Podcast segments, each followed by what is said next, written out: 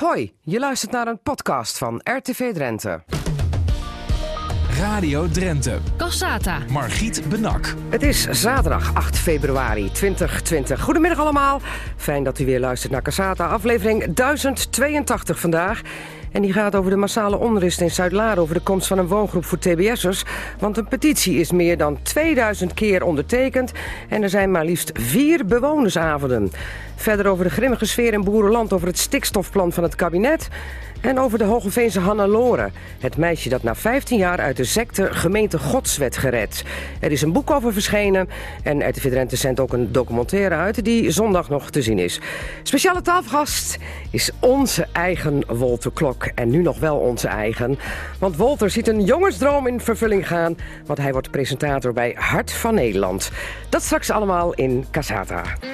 Radio Drenthe. Cassata. Ja, massale onrust in Zuid-Laren. En wel vanwege de komst van een woongroep voor TBS'ers op het Dennenoordterrein. Een petitie is inmiddels 2116 keer ondertekend. Ik heb het net nog gecheckt. En er zijn twee bewonersavonden geweest waar honderden mensen op afkwamen. En er komen de komende week nog twee bewonersavonden aan. Terwijl er eigenlijk in eerste instantie maar één avond gepland was. Directeur behandelzaken Harry Bijntema van Voorint, dat is initiatiefnemer van het Forensisch Beschermd Wonen project. Zoveel onrust zien aankomen? Nee, niet in deze omvang. Dat, eh, anders hadden we natuurlijk ook meteen vier bijeenkomsten gepland. Maar eh, daar we hebben heel snel bijgeschakeld. Ja, en eh, meer dan 2100 eh, handtekeningen onder een petitie. Wat zegt u dat? Nou, in ieder geval dat er eh, enorm veel ongerustheid en onrust in het dorp was. En dat we daar wat aan moesten doen en daar uitleg over moesten geven. En dat is wat we op dit moment aan het doen zijn. Ja, eh, burgemeester Marcel Thijssen van de gemeente Tinalo, daar waar het Dennenoord-terrein in Zuid-Laren onder valt. Eh, kun je misschien in dit geval zeggen onbekend maakt onbemind? Nee, vind ik te kort door de bocht. Ehm Dennenoord is de laatste jaren heel erg veranderd. Er is een ander publiek. Ehm, Er is veel leegstand. er is heel veel leegstand. Hè? Je bent van, je zijn- bent van ongeveer 1300 bedden naar 500 bedden gegaan. Eh, de mensen die er nu zitten eh, zijn echt... ehm, nou ja, eh, dan moet je een flinke indicatie hebben. Dus dat Dat betekent... zijn de zware gevallen. Dat zijn de zwaardere even. gevallen, ja, ja. En er is heel veel veranderd en er is heel weinig gecommuniceerd de laatste vijf jaar. Dus de eerste die dan communiceert, die is sowieso eh, ongelooflijk de sigaar. Ehm, mensen herkennen zich, een aantal mensen herkennen zich niet meer in het Dennenoordterrein. En ehm, die zijn ongelooflijk ongerust. Ja. En dat had ik wel zien aankomen. Dat heb ik ook verschillende keren tegen Lentes gezegd. Van we zullen naar buiten moeten. Ja, want dit liep al een tijdje. Maar zometeen gaan we even praten over hoe lang dit eigenlijk al bekend was binnen de organisatie. En of Voorint, wat onderdeel is eigenlijk van Lentis, niet eerder naar buiten had moeten komen. Want ook onder die petitie staat, eh, ja, eh, ze doen allemaal geheimzinnig. En dat voedt natuurlijk ook de onrust. Zometeen gaan we daar verder over praten met u beiden. Maar eerst natuurlijk zoals altijd de speciale tafelgast in Casata. En ik heb het dichtbij in huis gezocht. Ja, je hoeft Want- niet ver. Nee, je hoeft niet ver, want ja, hier zit collega Wolter Klok. En ik zeg nog wel collega, want het duurt niet lang meer, nog een weekje. En dan is Wolter Klok hier weg bij RTV Drenthe. Want, Wolter, leg het zelf maar even uit. Ik ga naar eh, Hart van Nederland bij SBS 6. Hoe kun je dat nou doen? Ja, ja. Nou, ik moet eerlijk zeggen, ik was er eigenlijk niet eens heel erg eh, eh, mee bezig. Ik werk hier nu bijna zeven jaar, beviel heel goed, bevalt nog steeds heel goed. Eh, maar Ze zeggen wel eens, na de zeven vette jaren komen de zeven magere. Hè? Ja, ik Dus, ben net op tijd weg straks. nee, ik werd in eh, november gebeld door de hoofdredacteur Mark Veningen, ook oude RTV Drenthe eh, collega natuurlijk. Ja. Hoewel, ik heb nooit met hem gewerkt. Jij wel, denk ik. ja, Ja, hij zat ja. ooit naast mij. Ooit hier begonnen. Ik heb hem binnen zien komen en weer weg zien gaan. En weer weg zien gaan. Ja, ja, hij is dus nu eh, hoofdredacteur bij Hart van Nederland. En die belde mij in november terwijl ik hier gewoon aan het werk was. Ik stond daar op jouw plek. Telefoon ging, onbekend nummer. Ik dacht, nou laat ik toch maar eventjes opnemen, ondanks dat ik aan het werk ben. Want misschien is het wel iemand voor het nieuwsblokje straks. En toen was het Mark Veningen. En ehm, ik zei, ja, nou ja, sorry, ik moet nu echt nieuws lezen. Dus ik, kan nu eventjes niet eh, eh, verder praten. Ik bel je zo meteen wel terug.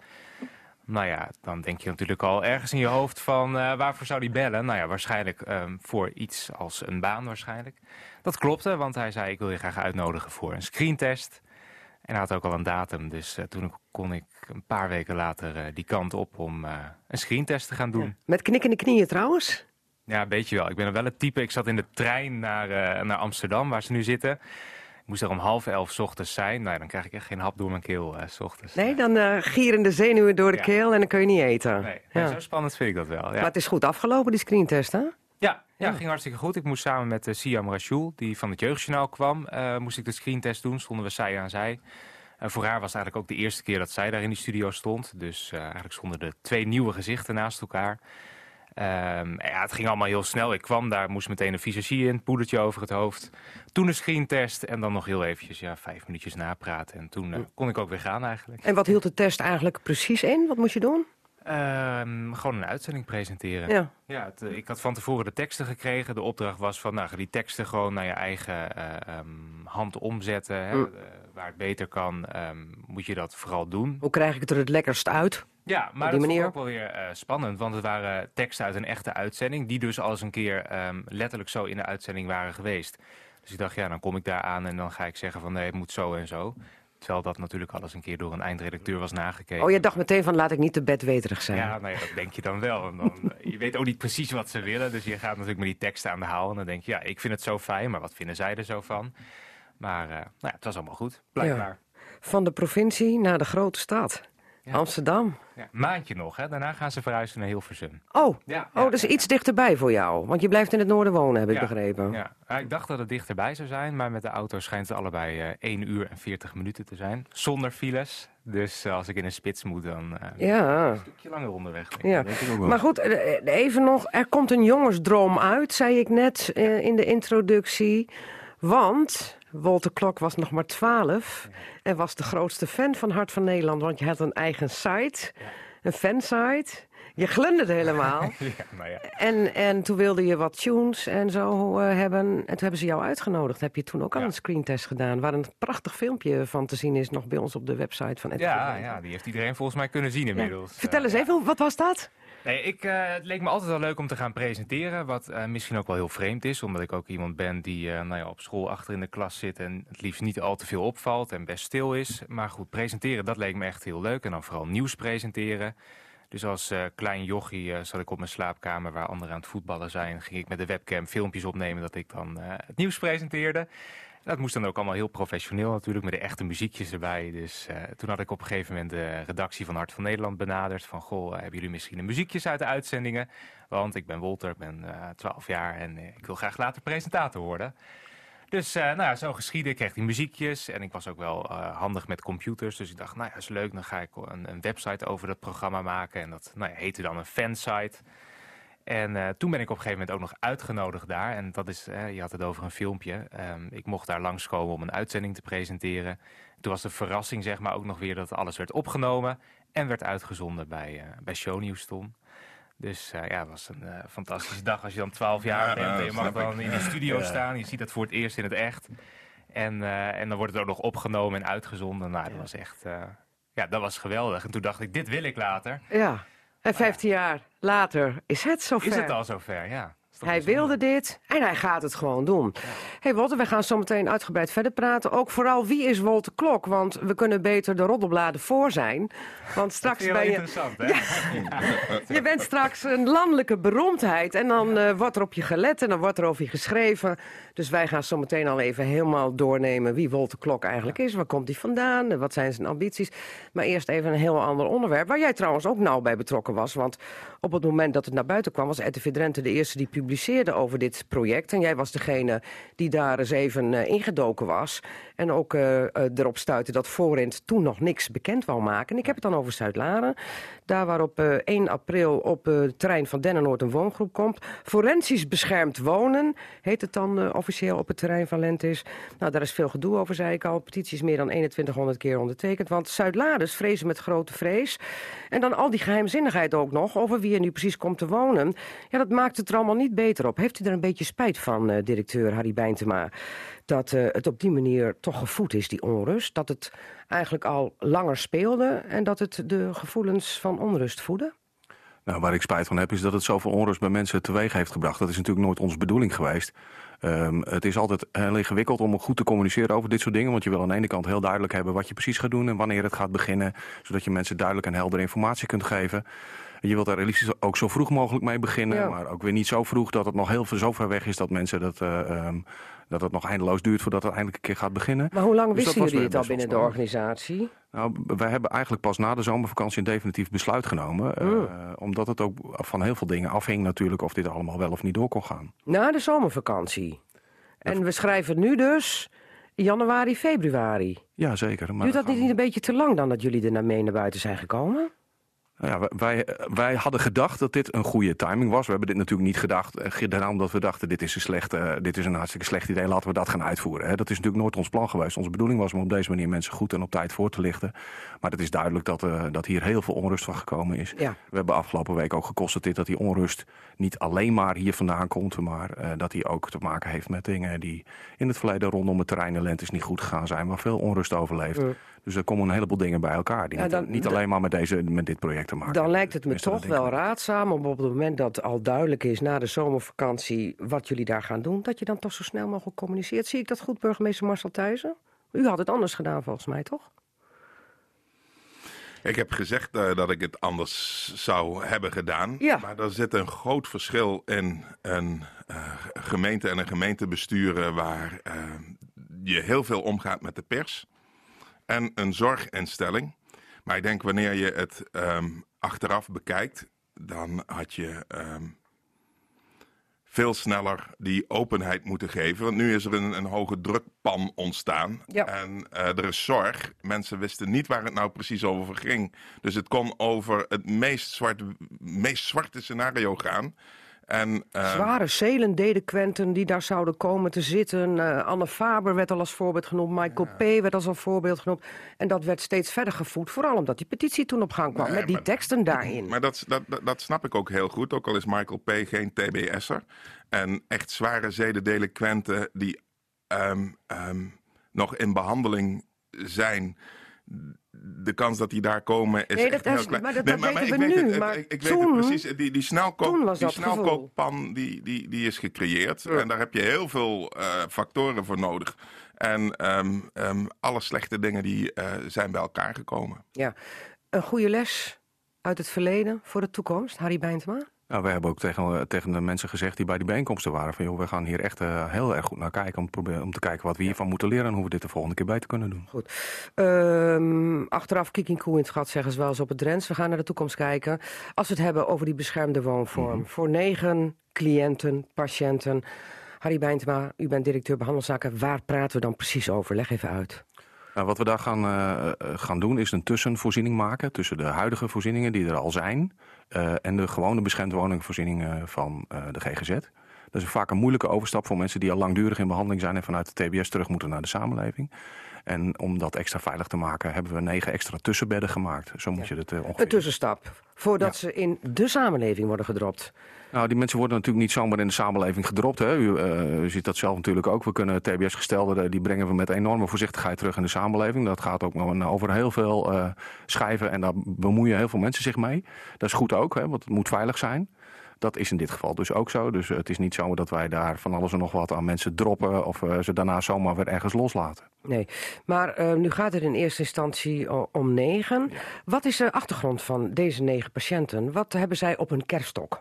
Deze mensen kunnen van alles en nog wat eh, gedaan hebben. Voor je eh, TBS moet je serieuze delict hebben gepleegd. TBS Eh, staat voor ter beschikkingstelling. stelling. Ja, Ja. dat betekent dat je een delict moet hebben gepleegd waar, wat behoorlijk ernstig is. Dus het zijn vaak levensdelicten zoals moord of doodslag. Het kan zware mishandeling zijn, brandstichting, zedendelicten. Ja. Daar moet u aan denken. Ja, en het zijn eh, cliënten die al in het noorden behandeld worden, in TBS zitten. Ze komen niet van heine en verre. Nee, die mensen, komen, die mensen komen wel uit heel Nederland, omdat ze allemaal nu afkomstig zijn uit de Mestdagkliniek. En Ja. uit de Mestdagkliniek er worden in principe mensen geplaatst eh, die uit heel Nederland afkomstig kunnen zijn. En maar ze worden al eh, gekregen. jarenlang in het noorden behandeld. Ja, ik heb, we hebben die mensen daar dan al zes tot acht jaar in behandeling gehad. En die krijgen pas na twee jaar daarvoor het eerst, als, als alles goed gaat, krijgen ze voor het eerst verlof, begeleid. En daarna eh, onbegeleid, dat is meestal pas na een jaar of vier. Dan hebben we ze nog een jaar of twee eh, op zijn minst in Groningen. En als alles daar goed gaat en, en mensen zich helemaal aan de voorwaarden houden...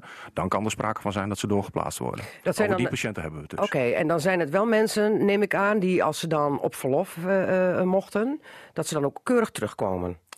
Ja, dat is ook zo. Want hè, als je als TBS-gestelde niet aan je verlofvoorwaarden houdt en je komt niet op tijd terug, Ja. eh, dan krijg je daarna eh, geen verlof. Nee, en dan kom je ook zeker niet in die beschermde woonvorm terecht. Nee, dat klopt. Daar hebt u helemaal gelijk in. Want eh, mensen die niet betrouwbaar zijn geweest tijdens die eerdere behandelfases, die gaan natuurlijk niet door naar de volgende. Ja, dus op, op het moment dat ze onbetrouwbaarheid hebben bewezen, komt er een kruisje achter ongeschikt voor de beschermde woonvorm Zuid-Laren. Ja, dus zo kunt u dat wel zien. Ja, ja. Burgemeester Marcel Thijssen zit instemmend te knikken. Is dat een geruststellende gedachte? Ja, er zijn nog meer geruststellende gedachten. Wel, vertel. Want ehm, in de oude situatie zou je kunnen eh, komen van ehm, de, de TBS-kliniek die er in Zuidlaren is, eh, naar een open instelling. En als je dan eenmaal in die open instelling bent, dan is de zorg natuurlijk een stuk minder. Nu hebben we ook afgesproken dat mocht er tijdens het verblijf in de, laten we hem tussenvoorziening noemen, in de tussenvoorziening iets gebeuren, dan eh, eh, zorgt uh, Forint ervoor dat ze meteen weer teruggaan naar een strenger regime. Ja, terug naar af. Terug, dan ga je weer terug naar af. Ja. En we hebben ook afgesproken dat op het moment dat er een tekort aan mensen is, eh, personeel, want dat is een groot probleem in de zorg. Eh, mocht er een tekort aan personeel zijn, nou, dan komen gewoon de mensen er niet. Oké, dus eerst moet goed de basis op orde zijn. Hè, voldoende personeel, Hardy Bijntema. En dan pas kunnen die negen cliënten komen. Is dat per 1 april het geval? Ja, dat is per 1 april het geval. Ja. Ehm, want als wij op 1 april die mensen niet zouden hebben, dan gaan we dan natuurlijk geen patiënten plaatsen. Ehm, dat is natuurlijk heel belangrijk om je dat te beseffen. Dat voor een TBS-kliniek het, eh, het, het veilig terugkeren naar de samenleving natuurlijk ook de allergrootste prioriteit is. Uh, mensen hebben ook, dat blijkt ook tijdens de bijeenkomsten, soms het gevoel dat wij um, uh, maar rukzichtsloos mensen naar buiten willen plaatsen. Omdat ons dat uh, goed uit zou komen, zou ik maar zeggen. Nou, weg ermee. Maar want dat is natuurlijk niet zo. Want- in een, in, binnen de muren zitten, kosten Ja. ze heel veel geld. Nou, op dat- die manier. Kijk, het, het ergste wat je als TBS-kliniek kan gebeuren, en dat is voor ons natuurlijk ook dramatisch, is als het met de TBS-gestelde in de samenleving niet goed gaat. Dus we, we nemen daar ook ongelooflijk weinig risico's in. En daarom zie je ook dat het, zolang die TBS duurt, dat het over het algemeen heel erg goed gaat. Want er zijn voorbeelden dat het ook slecht gaat. Hè? Maar als we het hebben over het aantal eh, TBS-indicaties per jaar, hoeveel, in hoeveel gevallen? Ik heb een heel klein percentage gehoord. Gaat het dan fout? Bijvoorbeeld mensen die dan op verlof gaan en niet meer terugkomen? Daar zijn Mensen die op verlof gaan, er gaan eh, ettelijke tienduizenden men- eh, keren per jaar gaat er een TBS-gestelde op verlof. En ongeveer tussen de 10 en de 30 keer per jaar komt iemand niet op tijd terug. Ja. En heeft dat dan ook ehm, gevolgen? Nou ja, dat, dat heeft hele grote gevolgen. Als je als TBS-gestelde niet aan je verlofvoorwaarden houdt, Nee, dat- dat, dat snap ik. weer naar binnen moet. Dan dat, dat, straf. Dat is natuurlijk nog, nou ja, straf. In ieder geval moet, mag hij niet naar Ja, buiten. Gevolgen voor de Dat samenleving? is voor mensen natuurlijk heel naar. Maar er zijn natuurlijk incidenten geweest die mensen scherp op het netvlies staan. Ja, en ik weet niet precies op welke incidenten u nu doelt. Maar er zijn natuurlijk eh, si- situaties waarin het met TBS-gestelde niet goed gaat. Soms Ja. zijn dat mensen waarbij de TBS al lang afgelopen was. En daarna alsnog een delict wordt gepleegd. Mhm. Maar mensen die nog een lopende TBS hebben dan tijdens dat verlof een eh, delict plegen. Dat komt ongeveer één keer per jaar in Nederland voor. Gemiddeld. Ja, elke één keer is één te veel, hè? Maar Zou het is maar nou wezen. eenmaal zo dat het belangrijkste aan dit systeem is dat het voorkomt dat er een heleboel ongelukken gebeuren. Als je dit niet had, dat zou, het zou betekenen dat je mensen vanuit de, de gevangenis direct de samenleving weer in zou laten Dus dit gaan. is En een dat is het- extra, dat, dat, eh, datgene wat niemand natuurlijk wil. Hè? Dit is een extra eh, preventieve maatregel? Zou Ja, TBS is een maatregel die bijna altijd wordt opgelegd aansluitend aan de gevangenisstraf. Dus mensen hebben een gevangenisstraf gehad, komen dan in de TBS. Ja. En om te voorkomen dat ze zo op straat worden gezet vanuit de gevangenis, is die TBS bedoeld om die mensen goed te behandelen en veilig terug Ja, te maar ik laten bedoel eigenlijk die beschermde woonvorm is dan nog weer een extra Precies. preventieve maatregel dat ze uiteindelijk in Ja, de samenleving. Kijk, we hebben allemaal eh, natuurlijk ook gezien eh, in, de, in de onrust die er is geweest rondom de affaire Michael P. Dat het heel belangrijk was Ja. dat het veilig was. Michael P. had geen TBS. De, de hele druk ging erover dat hij het had moeten hebben. Ja, dat en klopt. Mhm. eh, deze mensen hebben dat gelukkig, zodat we ze veilig terug kunnen brengen naar de samenleving. Ik denk dat dat het allerbelangrijkste is wat we doen. En hoe, hoe voorzichtiger die voorzieningen zijn, hoe meer gradaties we daarin hebben, hoe beter het is. Mogen ze zelf op pad? Al deze mensen hebben verlof, hè, want anders dan komen ze er überhaupt niet voor in Ja, maar als aanmerking. ze in Zuid-Laren in die beschermde woonvorm zitten, mogen ze altijd zelf op pad? Ja. Ja, en Die mensen dan... hebben al bij, ehm, eh, in Groningen al, lang, eh, al meer dan twee jaar onbegeleid verlof gehad. Die hebben daar al mee geoefend, zeg ja, maar. zeker, al heel en lang. dat, en, en, en eh, dat is goed gevallen, want als het niet Als het niet goed is- gaat, mag nee, je niet dat verder. klopt. Ehm, hoeveel begeleiding zit er dan op? We hebben daar over, overdag hebben we daar op die groep eh, steeds twee personeelsleden zitten en s'nachts zit er één. Ja. En als ze aan de wandel gaan, dan wordt er een tijdstip afgesproken wanneer ze terug zijn. Ja, maar dat, is voor, dat geldt voor alle TBS-gestelden. Die hebben, zolang ze verlof hebben, hebben ze hele strakke schema's. Van daar mag je heen, daar mag je wel zijn, daar mag je niet zijn. Eh, en daar moeten mensen zich aan houden. Nou zijn er in de buurt nogal wat eh, kinderrijke locaties. Hè? Kinderopvang, scholen. En er zijn heel veel verontruste ouders Mhm. die zeggen van... Ik moet er niet aan denken dat mijn kind nu straks over het Dennenoordtrein fietst. Wat ook heel vaak eh, gebeurt. En dat daar eh, zo'n ehm, ehm, eh, meneer aan de wandel is die een zedendelict heeft begaan. Mhm. Snapt u dat? Nou, die ongerustheid snap ik natuurlijk. En die spanning is ook in de afgelopen twee bijeenkomsten heel, heel uitgebreid aan de orde geweest. Ja. Hebben heel veel mensen vragen Maar over hoe gehad. neemt u die dan weg? Ik, het is ontzettend moeilijk om voor iemand anders zijn ongerustheid weg te nemen. Ja. Wat ik kan doen is mensen uitleggen wat we, wat we daar doen... en welke mensen daar plaatsen en onder welke zorgvuldigheid dat gebeurt. Nou, dat is eigenlijk het verhaal wat ik, eh, wat ik zo net Mhm. ook verteld heb. betekent dat wij kijken van, joh, wie moet daar naartoe? We weten in wat voor omstandigheden we mensen daar plaatsen. Dat betekent dat daar alleen mensen mogen zijn die om- die omstandigheden ook aankunnen. En ook in Groningen hebben laten zien dat dat zo is. Ja, ja. Nou, in Groningen is het natuurlijk ook zo dat er overal kinderen zijn. Daar zijn ook scholen, daar zijn vlak bij onze kliniek ook kinderopvanginstellingen, crèches, supermarkten, slijters, eh coffeeshops. Eh, nou, al deze dingen zijn ook in de, in de bijeenkomst aan de orde Ik zou geweest. bijna heel lelijk willen zeggen allerlei verleidingen. Ja, maar de samenleving zit voor ons allemaal vol met verleidingen, Ja. ook voor deze mensen. En zij moeten laten zien dat ze daarmee om kunnen laten gaan, anders plaatsen we ze niet in Zuid-Laren. De, Maar of mensen daarmee minder ongerust zijn, ja, ik kan ze informatie geven over wat we doen. Ik kan ze uitleggen hoe betrouwbaar we daarin zijn. En dat we dat de afgelopen 15, 20 jaar al hebben laten zien, ook in Zuid-Laren. Eh, maar ja, een deel van de mensen was nog steeds erg ongerust. Ja, ja, ja. En dan komt de burgemeester om de hoek kijken, want de burgemeester is de hoeder van de openbare orde en veiligheid. En wat zegt de burgemeester dan? De burgemeester die zegt verschillende dingen. Als het gaat over deze negen eh, mensen, denk ik dat, ehm, dat het er zeker niet slechter van wordt in de openbare orde. Eh, Er zit nu al een TBS-kliniek. Eh, de- de- Eerst ga je van de TBS-kliniek op Mhm. hetzelfde terrein in een totaal open inrichting. En daar komt een eh, voorziening voor waarbij nog veel meer begeleiding is. Mhm. Ja, dat is ook onder ik. politieke druk. Hè? En, en niet mijn druk, maar van de minister. En de samenleving die steeds meer druk uitoefent van... ehm, dit moet zo allemaal niet Zorg meer. ervoor dat ze beter begeleid Precies. worden. Ja. Mhm. En dat gebeurt. Hè? De minister eh, die drukt dan op lentes en lentes komt met deze oplossing. Maar nu even naar de vraag van, hè, u heeft te maken met ongeruste moeders, ongeruste ouders Vaders ook, ja. ja. en vaders, zeker. Wat doet u daar als burgemeester aan? Want u heeft toch aangegeven, ik ben al veel minder ongerust dan ik in eerste instantie ook was. Ja, het eerste, nee, ik, ik, was heel erg ongerust. Ja. En ehm, de ongerustheid is voor deze negen weg. Ik denk dat dat goed zit. Maar de ongerustheid die blijft, ehm, en ook als het gaat over openbare orde en veiligheid, maar ook hoe wil je dat je eh, gemeente eruit ziet. I- Ik wil geen forensisch instituut eh eh, Dennenoord of zo. Ehm, een negen is prima behapbaar. Ehm, maar ik wil niet dat dit het forensisch instituut wordt. En dus moet je met Lentes in gesprek. Hoe ziet uw toekomst eruit? Want we zijn al begonnen met van 1400 bedden naar nu nog 500 bedden.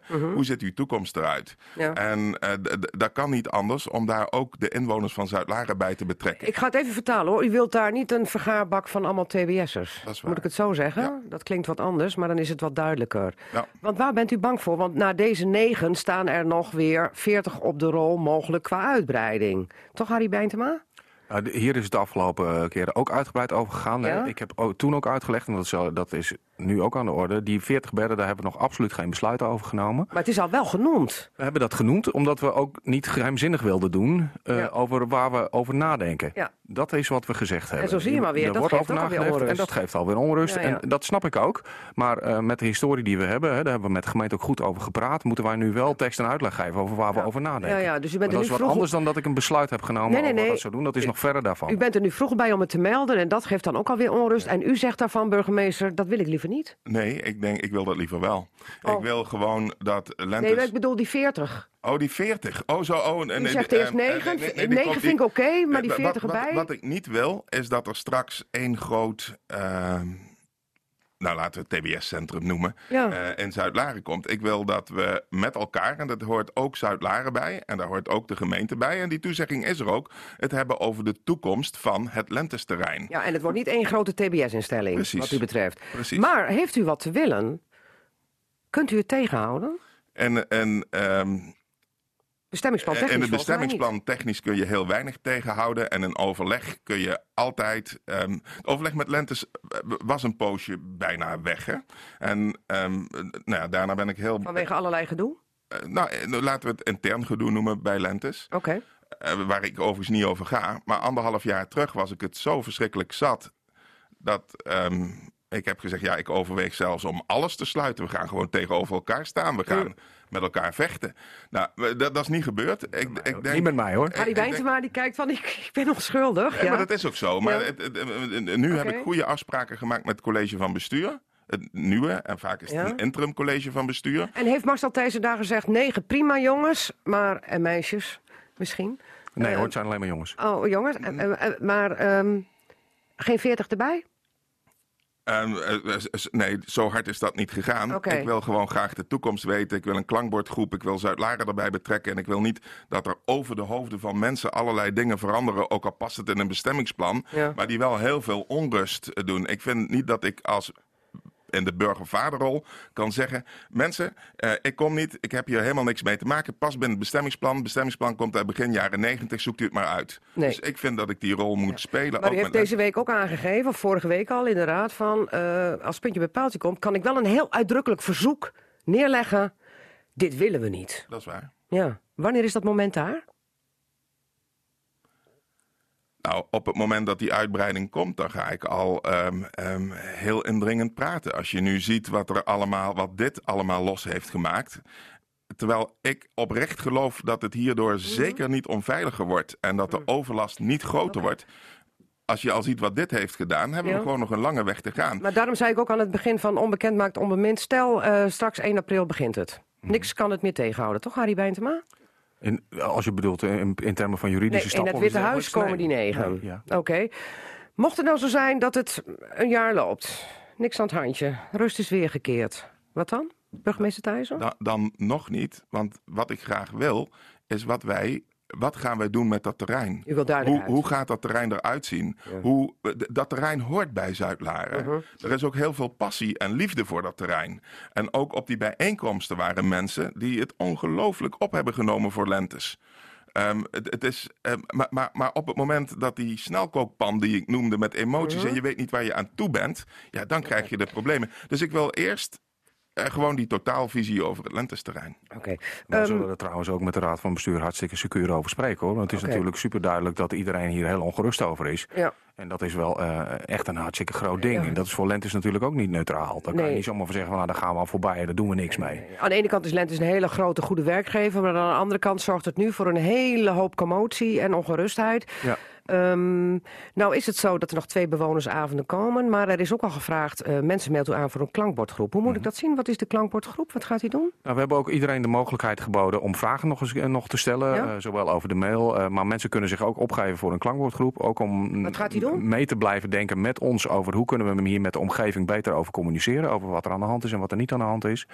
Want we hebben ook geconstateerd, ook bij die bijeenkomsten, dat heel veel mensen van alles willen weten over wat Ja. doen jullie daar nou eigenlijk precies. En hoe zit het dan in elkaar? Eh, ook omdat bijvoorbeeld deze TBS-regels, ja, die zijn gewoon hartstikke ingewikkeld. Dat leg je mensen soms ook niet in een half uurtje even uit. Nee. En je weet pas hoe veilig het is als je ook begrijpt hoe het werkt. Ja. Dus eh, ook daar moeten we met die klankbordgroep naar kijken van joh, wat, wat, eh, wat willen mensen nou weten? Hoe willen ze nou voorgelicht worden? Waar hebben ze behoefte aan? Maar ook voor de eventuele toekomst van het terrein is Lentes ook van plan om een bredere groep in te richten die gaat over ja, wat willen we hier nou? Wat willen de inwoners van Zuid-Laren?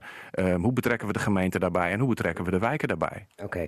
Eh, even naar een afronding toe. Eh, nou komt die groep er straks, 1 april. Er is dan wel een meldpunt. Want zodra het misgaat, burgemeester Thijssen, dan bent u de eerste die het weet? Of nou de tweede? Nadat uh, Forint het weet natuurlijk. Ja, of in de praktijk is het de derde, want het meldpunt gaat niet direct op mijn telefoon, maar komt eerst ook nog naar een ambtenaar. Maar, maar dat is, ehm, Maar wat is dan nou precies van meldpunt? Wie kunnen zich daar melden? Eh, wat mij betreft, iedereen die in Zuid-Laren woont, sterker nog iedereen die overlast ervaart. ja, ja, zodra er een eh, verdachte beweging is, bellen. Ja, want er waren ehm, eh, verhalen. Nou, nee, dat, doe ik de mensen tekort. Er waren een aantal anekdotes ehm, in de zaal. Ja. Waarvan ik denk, ja, nou goed, dat moet het lentesterrein weten. En Ja. omdat wij met elkaar hebben afgesproken, we gaan het veiliger maken. We gaan gewoon zorgen voor meer veiligheid op het terrein. Is het ook heel handig, nou handig, dan is het gewoon noodzakelijk dat je feedback krijgt van de mensen die die overlast ervaren. Ja, dus meteen oplossen. Ja, overigens komt die overlast tot nu toe niet van TBS'ers. Er zitten ook een hele grote groep zwakbegaafden. Ja. Dat zijn mensen die eh, eh, net zo groot zijn als, als, als ik ben, 1,95. Eh, eh, ze zijn oud, hebben een verstand van nou ja, echt een Mhm. klein kind. En die lopen de supermarkt in, die zien iemand die ze leuk vinden en die gaan ze omhelzen. Ja, Dat zijn de meeste overlastmeldingen. ja, ja.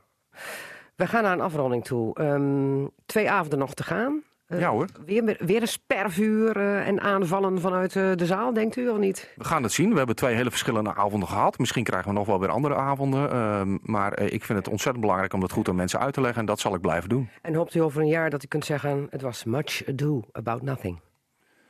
Nou, ik denk niet dat je hiervan moet zeggen dat het nothing was. Dat is hartstikke duidelijk. Dat, eh, er zijn mensen hartstikke ongerust. En daar hebben wij een belangrijke rol in te vervullen. En doen we, dat doen we nu ook. Oké, goed. Wij gaan de zaak op de voet volgen, gezien ook alle onrust. Directeur Behandelzaken van Voorint, Harry Bijntema, dank voor uw komst. En burgemeester Marcel Thijzer. Ik zou zeggen, eh, wees vooral waakzaam in Zuid-Laren. We doen. Dank u voor uw uitnodiging. Dit is Radio Drenthe. Altijd in de buurt. Cassata. Ja, hoe collectief is het landbouwcollectief nog als we het hebben over het stikstofoverleg met het kabinet? En hoe grimmig is de sfeer in boerenland? Als je kijkt dat een radicale club als Farmers Defence Force, die ook in het collectief zit, niet schroomt om dreigende en intimiderende taal te bezigen. Want wie was nou eigenlijk de Judas? Ja, als je strijdt met het mes tussen de tanden, vallen er wel eens woorden waar je achteraf spijt van hebt. Zei de voorman van Farmers Defence Force. En wat zegt Dirk Bruins dan van LTO Noord? Berouw komt naar de zonde?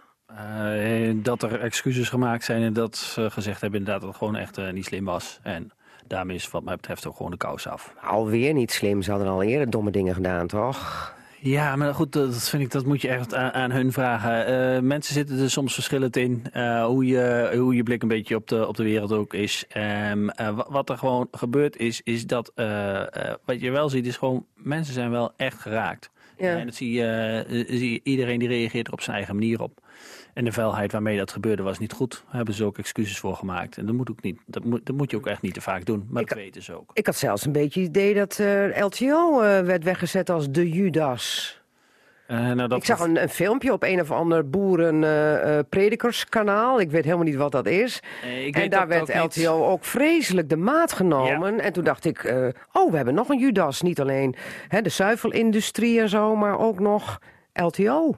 Nou, we zijn in ieder geval geen Judas. Ik bedoel, wij zijn zeker voor de boeren. Eh, dat weet volgens mij ook gewoon iedereen. En dat zie je ook. En dat zie je ook in het, in het landbouwcollectief. Eh, er wordt er echt wel gekeken naar, eh, naar LTO. Eh, wij zijn inderdaad een club van eh, iets vaak van, van, van, van meer het polderen. Hè? Ehm, en gesprekken, maar daar zijn we ook wel goed in. Eh, eh, ik bedoel, en ja, wij zijn echt een, een boerenclub. Eh, al onze bestuurders zijn allemaal, eh, allemaal boeren.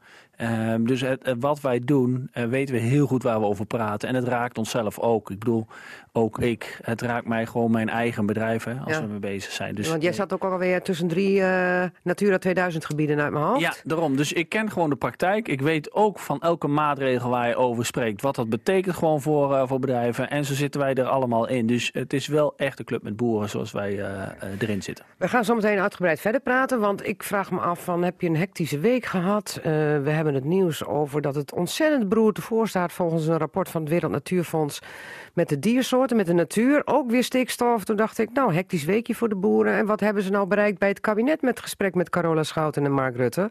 Daar gaan we zo meteen over praten. Want eerst even naar collega nog, Wolt Klok. Die nog een weekje bij RTV Drenthe eh, aan de gang is zometeen. Eh wat moet je allemaal voor diensten doen nog eh, komende week? De laatste week? De laatste week, radiodiensten. Ik zit van drie tot zes bij de radio de komende week. En de laatste dag, dan doe ik alleen nog tv. Oh, alleen nog tv. Alleen nog tv. En straks wordt het allemaal tv bij Hart van Nederland bij SBS 6. Ja, ja, ja. En redactiewerk, hè? Ook wel redactiewerk. Veel redactiewerk en iets minder tv juist, denk ik. Maar eh, ja. Oh, iets minder tv. Want hoe vaak gaan we Walter Klok zien straks bij Hart van Nederland? Hoe laat, hoe laat moeten we ze in, intunen? Nee, kijk, het is heel erg gepresenteerd alsof ik het nieuwe gezicht ben. En dat Ja. ben ik natuurlijk ook wel, samen met Maarten Steendam. Twee mannen die ze hebben aangenomen. Eh, maar Maarten Steendam is, is echt het, het vaste gezicht, zeg maar. En eh, ik ben meer een soort eh, nou ja, invaller in die zin. Nee. ja, ja, ja. Echt? Ja. Nou, we zorgen ervoor dat dat snel verandert. Ja? Gewoon op Twitter gewoon, waar is Walter Klok? Waar is... Nee hoor, grapje. Maar ehm, dat sprak mij zeer aan. Jullie hebben wel de oudere vrouwen verdrongen bij SBS. Voelde jij je? Volgens mij ben je na, na 50 uitgerangeerd. Hier gelukkig bij RTV Drenthe nog niet, maar... eh, Nee. Je staat Heb je dat ook gehoord? Ja, nee, natuurlijk, dat hoor je de hele tijd. Van, eh, want zo wordt het ook een beetje gebracht door veel mensen van... goh, eerst die oude vrouwen eruit, hè, oud dan, tussen Ja. haakjes, zeg maar. En eh, dan komen er eh, eh, jongere mensen voor terug. Nou ja, als je... 27 lentes jong, zeg ik ja, dan. Ja, ja, dat klopt ook, dat is ook zo zeker. Maar eh, ja, kijk, dat zijn keuzes die zij daar natuurlijk maken. Ehm, ten eerste zoiets van, we willen ehm, niet meer alleen vrouwen. We willen gewoon een, een soort mix qua Hmm. presentatieteam. Nu waren het allemaal vrouwen van, nou ja, eh, 40, 50 zeg maar. En en- en Ja, die, werden, die waren een beetje vergroeid hè, met het programma, want die zijn ooit jonger begonnen. Ja, ja, dat wel, ja. Nou ja, niet, ja, nou ja dat wel, klopt. Maar ehm, eh, ja, ze zouden een soort mix, zeg maar. En ook Ja. weer, inderdaad, wat jij zegt, ook wat jongere mensen eh, erbij. Dus daar ben ik er een van. Ja. We willen alles weten over Walter Klok, had ik al gezegd eh, eh, net voor eh, dat we het gesprek aangingen over Zuid-Laren. Oké, vertel. Wie is Walter Klok? Verliefd, verloofd, getrouwd? Hoe zit het allemaal? Eh, verliefd. Op maar, wie? eh, nog niet verloofd. Op Frank. Op Frank? Ja. Dat is eh, je vriend? Ja, Hoe lang al? twee jaar nu. Twee jaar? Ja, Oké. jaar, dus. En waar komt Walter weg? Ik kom weg uit... eh, nou, ik ben geboren eh, Waar kom je weg, ik Mion? eh, ben geboren het AZG eh, toen nog, UMCG dus, eh, in het ziekenhuis in Groningen. En toen woonden we nog in Haren. Toen naar Noord-Laren verhuisd en nu weer terug in Groningen. Dus, eh, er is helemaal niks. Nou, en dan zijn we klaar, want er is helemaal niks Drents aan die jongen. Dag. Ja, je Nee, bent natuurlijk nu. Ja, Noord-Laren is net op de grens. Hè? Ja. Zuid-Laren is net weer Drenthe. Dus. Ja, ja, ja. Maar ehm, ehm, ja, Drenthe en dan landelijk. Hou je er Ja, rekening? Maar word je nu op straat herkend in Drenthe? Eh, Stel, je ja, loopt in de toe, Assen. maar Nee? dat valt wel mee hoor. Ik denk dat zo iemand als jij meer herkend wordt. Maar dat We hebben, schat het nou over, in. we hebben het over jou nu. Ja, oké, ik zal het over. En, en, en, en eh, heb je al nagedacht over hoe dat straks gaat als je toch... Ook al ben je nu vooral invaller, maar dat wordt natuurlijk straks al heel snel... eh, gaan ze jouw kwaliteiten ontdekken en dan ben je gewoon op Hart van Nederland zien. Hou je er rekening mee dat je straks landelijk op straat wordt herkend? Ehm, ja, daar hou ik wel rekening mee. Maar ik denk tegelijkertijd ook wel dat het wel mee zal vallen. Want ehm, je hebt natuurlijk in, echt in die showbizwereld, zeg maar, eh, mensen die het ook een beetje over zichzelf afroepen, denk ik. Hè? Als je zo'n eh, nou, Bridget Maasland of zo hebt, die dan om de haverklap selfies post met eh, André Hazes junior, dan denk ik, ja, dat, dat is ook een beetje een soort keuze. En dan, dan valt de media ook over je heen. Maar ik wou net zeggen van Walter, we, moeten je missen straks. En, en we willen wel veel selfies zien van jou. Dus dat hoef Oh ja? niet te verwachten. Nou, die kan ik gewoon appen naar jou dan privé. Ja, eh, op Twitter en zo. Ja, daar ben ik niet zo van. Nee, Nee? ik doe dat niet zo heel veel. Nee, ik, ik denk ook, ik vind het altijd een beetje ongemakkelijk of zo om, de haverklap selfies. Dan denk ik, ja, Hmm, wat heb je eraan? Maar, Oké. Waar kijk je het meest naar uit? Ehm, waar kijk ik het meest naar uit? Nou, ja, gewoon dat presenteren, daar gewoon een nieuwe uitdaging. Ik heb hier natuurlijk zeven jaar gezeten, was het op zich nog niet zat, maar eh, ja, het is wel weer iets nieuws. Ehm, terwijl ik het tegelijkertijd ook heel spannend vind, want alles is hier vertrouwd. Ik ben wel een type dat een beetje van het vertrouwde is. Ik ken iedereen hier, het voelt gewoon ja, als een eh, tweede huis bijna, als een warm bad, heel cliché, maar dat is wel zo. Ehm, en dat is daar natuurlijk gewoon de vraag. Je komt daar in een omgeving waar je in principe nog niemand kent. Ehm ander volk, denk je dan? Waarschijnlijk wel. Hè? Hier is het allemaal heel gemoedelijk. En misschien is daar meer eh, haantjesgedrag en wat meer voor jezelf opkomen. Dus, eh, maar goed, het zijn ook allemaal een beetje aannames, dat weet ik niet. Misschien is het daar net zo'n warm bad als bij RTV Drenthe. Nou, wie weet. Ik, ik kan in ieder geval wel zeggen dat ik straks ga missen... als we dan even telefonisch contact hadden s'avonds. Love you, baby. Love you, baby. Zei dat dan altijd. Ja. Goed, Walter, straks na één uur praten we verder... want we moeten het nodig over de boeren hebben. Want er was een hectische week, Dirk Bruins. Heb je wel eens gedacht deze week... oh my god, wat gaat er nu weer mis? Oh ja, maar dat, eh, denk, ik, eh, dat denk ik wel vaker. Eh, maar ik kijk ook altijd wel vooruit. En ik eh, hoop dan altijd dat ik weer vooruitgang zie. Maar inderdaad, het is, het is hectisch op dit moment. En ik heb best wel zorgen over toekomst als het gaat over... wanneer komt er nou een oplossing? Ja, want ik vraag me af van, zijn we nu een stapje verder gekomen? Want we hebben twee keer een overleg gehad en het ene werd afgebroken omdat er dan lelijke dingen door Farmers Defence Force werden gezegd. Ik moet altijd even wennen aan die naam hoor. Farmers Defence Force waren gezegd, eh, er moesten excuses komen, een gesprek afgebroken. Gisteren toch een gesprek geweest en toen dacht ik, wat heeft dit nou opgeleverd? Nou, wat het opgeleverd heeft, in ieder geval vind ik als je kijkt naar eh, waar we vandaan komen en hoe het gestart is eh, met, met de uitspraak van de Raad van State en de, de brief van het kabinet en ook hoe de provincies reageerden, dan zie ik wel in ieder geval een vooruitgang in dat opzicht dat er goed naar ons geluisterd wordt. Eh, dat onze inbreng ook serieus genomen wordt. eh, en dat de overhaaste stappen die ze eerst wouden maken, eh, dat dat nou wel een beetje over is. Hè. Men wou eerst heel erg snel. Eh, en men ziet nou wel van, ja, dat het niet zo eenvoudig is om het op te lossen. Eh, en daar helpen volgens mij bij dat we een aantal keren met, eh, met Rutte en, en Schouten inderdaad gesproken hebben. Dus met de premier en de minister. Vorige week hebben we dat ook nog eens een keer. Daar ben ik zelf bij geweest. waar ook de natuurorganisaties uit, uitgenodigd waren. En dat helpt wel ook voor het kabinet om het beeld volgens mij goed te krijgen. En de snelheid waarmee ze soms willen, dat die gewoon niet kan. Eh, en dat als je niet uitkijkt, dat je ook de verkeerde maatregelen neemt. Eh, Nou ja, want daar wil ik ook even naartoe. Want dan heb je zo'n hectische week. En dan heb je vervolgens ook eh, een zak met geld. Miljoenen komen er los. Voor honderden miljoenen, moet ik dan zeggen, voor de Mhm. uitkoop van boeren. En dan zegt het landbouwcollectief weer... een peperduur opkoopplan is de kritiek en het bespaart weinig stikstof. Dan denk ik van, accordeert het daar wel met elkaar aan tafel? Ja, nee, dat accordeert zeker wel met elkaar, omdat we echt wel hetzelfde doel hebben. En inderdaad, ik, eh, iedereen die reageert anders eh, eh, en zit, ook- zit ook een beetje anders in elkaar. Dus daar zitten de verschillen ook in, maar dat vult elkaar ook wel aan. Nee, waar het over gaat is dat ehm, eh, als je maatregelen neemt, moet je de goede maatregelen nemen. En ik vind ook, eh, zeker als het belastinggeld gaat, het gaat over een half miljard die nu afgekondigd is. Als je daar ruksigloos maar boeren voor gaat uitkopen, Ehm, eh, zonder te kijken naar wat een nou daadwerkelijk doel is. Het verminderen van stikstof op Natura 2000 gebieden. Ja, dat moet je wel goed doen. Eh, en dat is ook wel de kritiek die ik heb bijvoorbeeld op zo'n plan als eh, dat van GroenLinks. Eh, die hebben een andere agenda. De agenda daar is gewoon dat ze gewoon veel minder landbouw Ja, in ik- Nederland ik, willen. ik wil het nou niet over GroenLinks hebben. Ik wil het over het kabinet hebben waarmee Ja. jullie aan tafel zitten. En die nu zegt van honderden miljoenen opkoop boeren. Ja, er zeggen jullie niet goed. Er zit verschillen. Hè? Dus een deel van die, van die, miljoenen, van die honderden miljoenen... die gaat naar eh, maatregelen. Zodat je op bedrijven, bronmaatregelen zoals ze dat dan altijd noemen... gewoon waar je investeringen kunt doen op je bedrijf. Zodat je ammoniak gewoon reduceert op je bedrijf. In de Nou, bedrijfsinnovatie zeggen we dan. dat, dat, dat, dat, vind ik verstand, dat vind ik echt verstandige Ja. keuzes. En daar zou je je geld ook beter op kunnen inzetten. Want als alle boeren, laat me zeggen, daar wat in doen... Hè, dan, eh, dan, dan vermindert de eh, eh, stikstof of de uitstoot van ammoniak zou kunnen verminderen. Ja. Dus dat zijn goede maatregelen.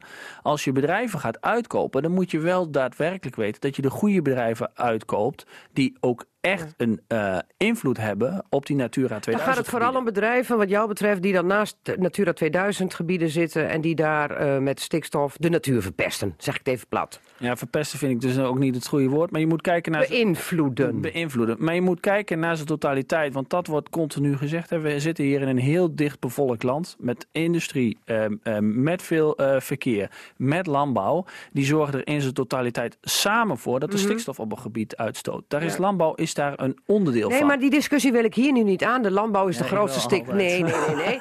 Je weet zelf ook al, Dirk Bruins, dat landbouw het grootste aandeel aan stikstof uitstoot nee, heeft. maar dat, nee, nee, nee. Daar, daar, daar, daar, daar ageer ik echt toch even tegen. Eh, Oh. Want daar, daar, nee, maar daar zit, daar zit op dit moment zit daar ook dus. eh, en daarom zeg ik ook, je moet uitkijken waar je je geld uitgeeft. Daar wordt onderzoek naar gedaan. De vraag is, en ook het RIVM geeft wel aan van ja, we hebben ook wel een aantal fouten gemaakt. In onze berekeningen Mhm. zitten ook een aantal fouten. Kijk, wij zijn misschien wel de grootste uitstoter van stikstof. Dat zou, dat zou zo kunnen zijn. Maar die moet op Natura 2000 gebieden moet die ook uitstoten. En de vraag is, slaat hij daadwerkelijk uit op Natura 2000 gebieden of valt ammoniak, daalt dat heel snel weer neer? En als bijvoorbeeld op mijn bedrijf de ammoniak niet verder komt als 400, 500 meter, dan komt hij gewoon op mijn grasland terecht. En dan is het gewoon een voedingsbodem voor mijn gras. Dat is wat anders dan dat Dan is de cirkel twee rond, dan is het kilometer kringlooplandbouw. In, in, in, in, in het Wingelenveld terechtkomt inderdaad. En, daar zit, Ah, en daar loopt nu onderzoek naar. We hebben altijd gezegd, ehm, er zijn verschillende kampen daarin. En iedereen die heeft daar verschillende ideeën over. Zorg nou dat je dat stuk wel goed hebt. Want anders ga je maatregelen nemen die achteraf blijken niet noodzakelijk te zijn geweest. En volgens mij wil het kabinet ook niet hebben dat ze een half miljard uitgeven aan de verkeerde dingen. Zeg ik het zo goed dat jullie eigenlijk als eh, een 100% bewijs van willen hebben dat die stikstofuitstoot in zo'n Natura 2000 gebied van de boer komt? Of van de industrie? Of van de auto? Of van wat dan ook? Nou, dat lijkt me toch eh, Ja. heel redelijk dat je dat zou gaan doen. Want goed. anders neem je dus inderdaad een maatregel die achteraf blijkt niet de goede te zijn geweest. Ik snap het. Maar ondertussen Mooi. speelt dit allemaal. Ik ben zelf een boerendochter, dus ik moet het het ook is wel een ingewikkelde snappen. materie. Hoor. Dus het Het heeft niks is meer als je wel of geen boerendochter bent. Het is Ingewikkelde shit, ingewikkelde zeg ik dan maar. Het is ook inderdaad eh, Ja, shit. shit, ja. Maar ondertussen lees ik ook berichten dat de koeien weer druk, of de koeien, de boeren weer druk bezig zijn om weer massaal koeien te kopen. Dan denk ik, heb ik ergens een afslag gemist? Leg eens uit. Hoe zit Nou, dat? Er wordt niet massaal koeien gekocht. Er is wel een toename geweest van het aantal koeien. En eh, aan het eind van het jaar, en dat is op zich is dat een logisch, eh, is dat logisch. Want wat je eh, ziet is, we, we hebben te maken met een nieuw stelsel, fosfaatrecht. Daar moet iedereen aan wennen. We wisten hoe het werkte met, met Mm. een melkquotum, wist je hoe je daarop moest reageren. Iedereen was heel erg bang dat hij zijn fosfaatrechten zou overschrijden. Dus iedereen heeft in het begin van het jaar rustig aangedaan. En toen bleek aan het eind van het jaar dat er nog wat ruimte was. Dus je hoeft je koeien nog niet weg te doen. Nou, melkprijs is goed. Dan zeggen mensen, ik hou mijn koeien aan. Want binnen het stelsel Nee, maar ik heb het het niet over gewoon. koeien aanhouden, ik heb het over koeien kopen. Er zijn ook altijd weer mensen die koeien aankopen. Er zal altijd wat speculaties zijn omdat Ja. be- beleid weer En lijkt te gaan ik, wijzigen. we zitten nou toch met het stikstofdossier, doe even rustig aan. Ja, nou, maar daarom zeggen we ook altijd, eh, overheid, wees duidelijk in je beleid. Want eh, dit zorgt voor dit soort rare hiccups. Maar ik bedoel, het, ons, het beeld dat ontstaat dat er in één keer massaal aangekocht is, dat is, dat is gewoon niet waar. Oké. Ik las het ergens, ik denk even de vinger op de zere plek leggen Dat bij is heel Dirk goed van Bruins. jou en dat Ja. is, moet de journalist ook doen, hè? Wanneer weten we nou eindelijk wat er nu gaat gebeuren? Nou, ik hoop dat er voor maart in ieder geval meer duidelijkheid is. Eh, in maart hebben we weer het volgende overleg met het kabinet. Ik hoop dat er dan ook meer duidelijkheid is. eh, vooral omdat, eh, een belangrijk ding, boeren, er zijn er duizenden boeren die niet weten of ze een vergunning hebben. Ehm, het weiden en bemesten, daar is niet van duidelijk of je wel of niet een vergunning moet hebben. Ik kan het me niet voorstellen dat ik straks mijn koeien naar buiten moet gaan doen. En dat ik eerst naar de provincie zou gaan moeten om te vragen of ik een vergunning kan krijgen om mijn koeien de stal uit te laten. Nou, dat moet echt opgelost worden. Ja, voor je het weet staat er een politieagent een scheidende koe te bekeuren in ja, de wei. Ja, nou inderdaad, dat soort beelden. Nee, maar dat is toch, dat is toch echt van de zotte. En dat Ja, is ook, ja. eh, ook de club die dat continu aanvecht, die dat ook hier in Drenthe gedaan heeft. Eh, ja, ik vind, en nou, dat is volgens mij, kan het niet anders dan dat dat ook een zorg van het kabinet moet beginnen te worden. eh, dat de regelgeving gewoon niet goed in elkaar zit. We gaan afwachten wat de stikstofregelgeving uiteindelijk, ehm, eh, ja, hoe dat zal uitpakken. En ondertussen de boer en hij ploegde voort. Ja, eh, wij ploegen zeker voort. Hebben we altijd gedaan, gaan we gewoon blijven doen. Dick Bruins, we houden de boer in de gaten. Dank dat je hier was. Graag gedaan. Niet te veel koeien kopen, hè? Nee, maar ik heb genoeg koeien. Oké, goed. Radio Drenthe. Cassata. Margriet Benak. Het is bijna vier minuten over één alweer. Welkom bij het vervolg van deze Casata-aflevering 1082. Met zometeen het radioforum over het nieuws van deze week. Onder meer over camping Anlo en andere zaken. Ook over de boeren. Is er een scheuring? Is er geen scheuring? Excuses, zijn die terecht of niet?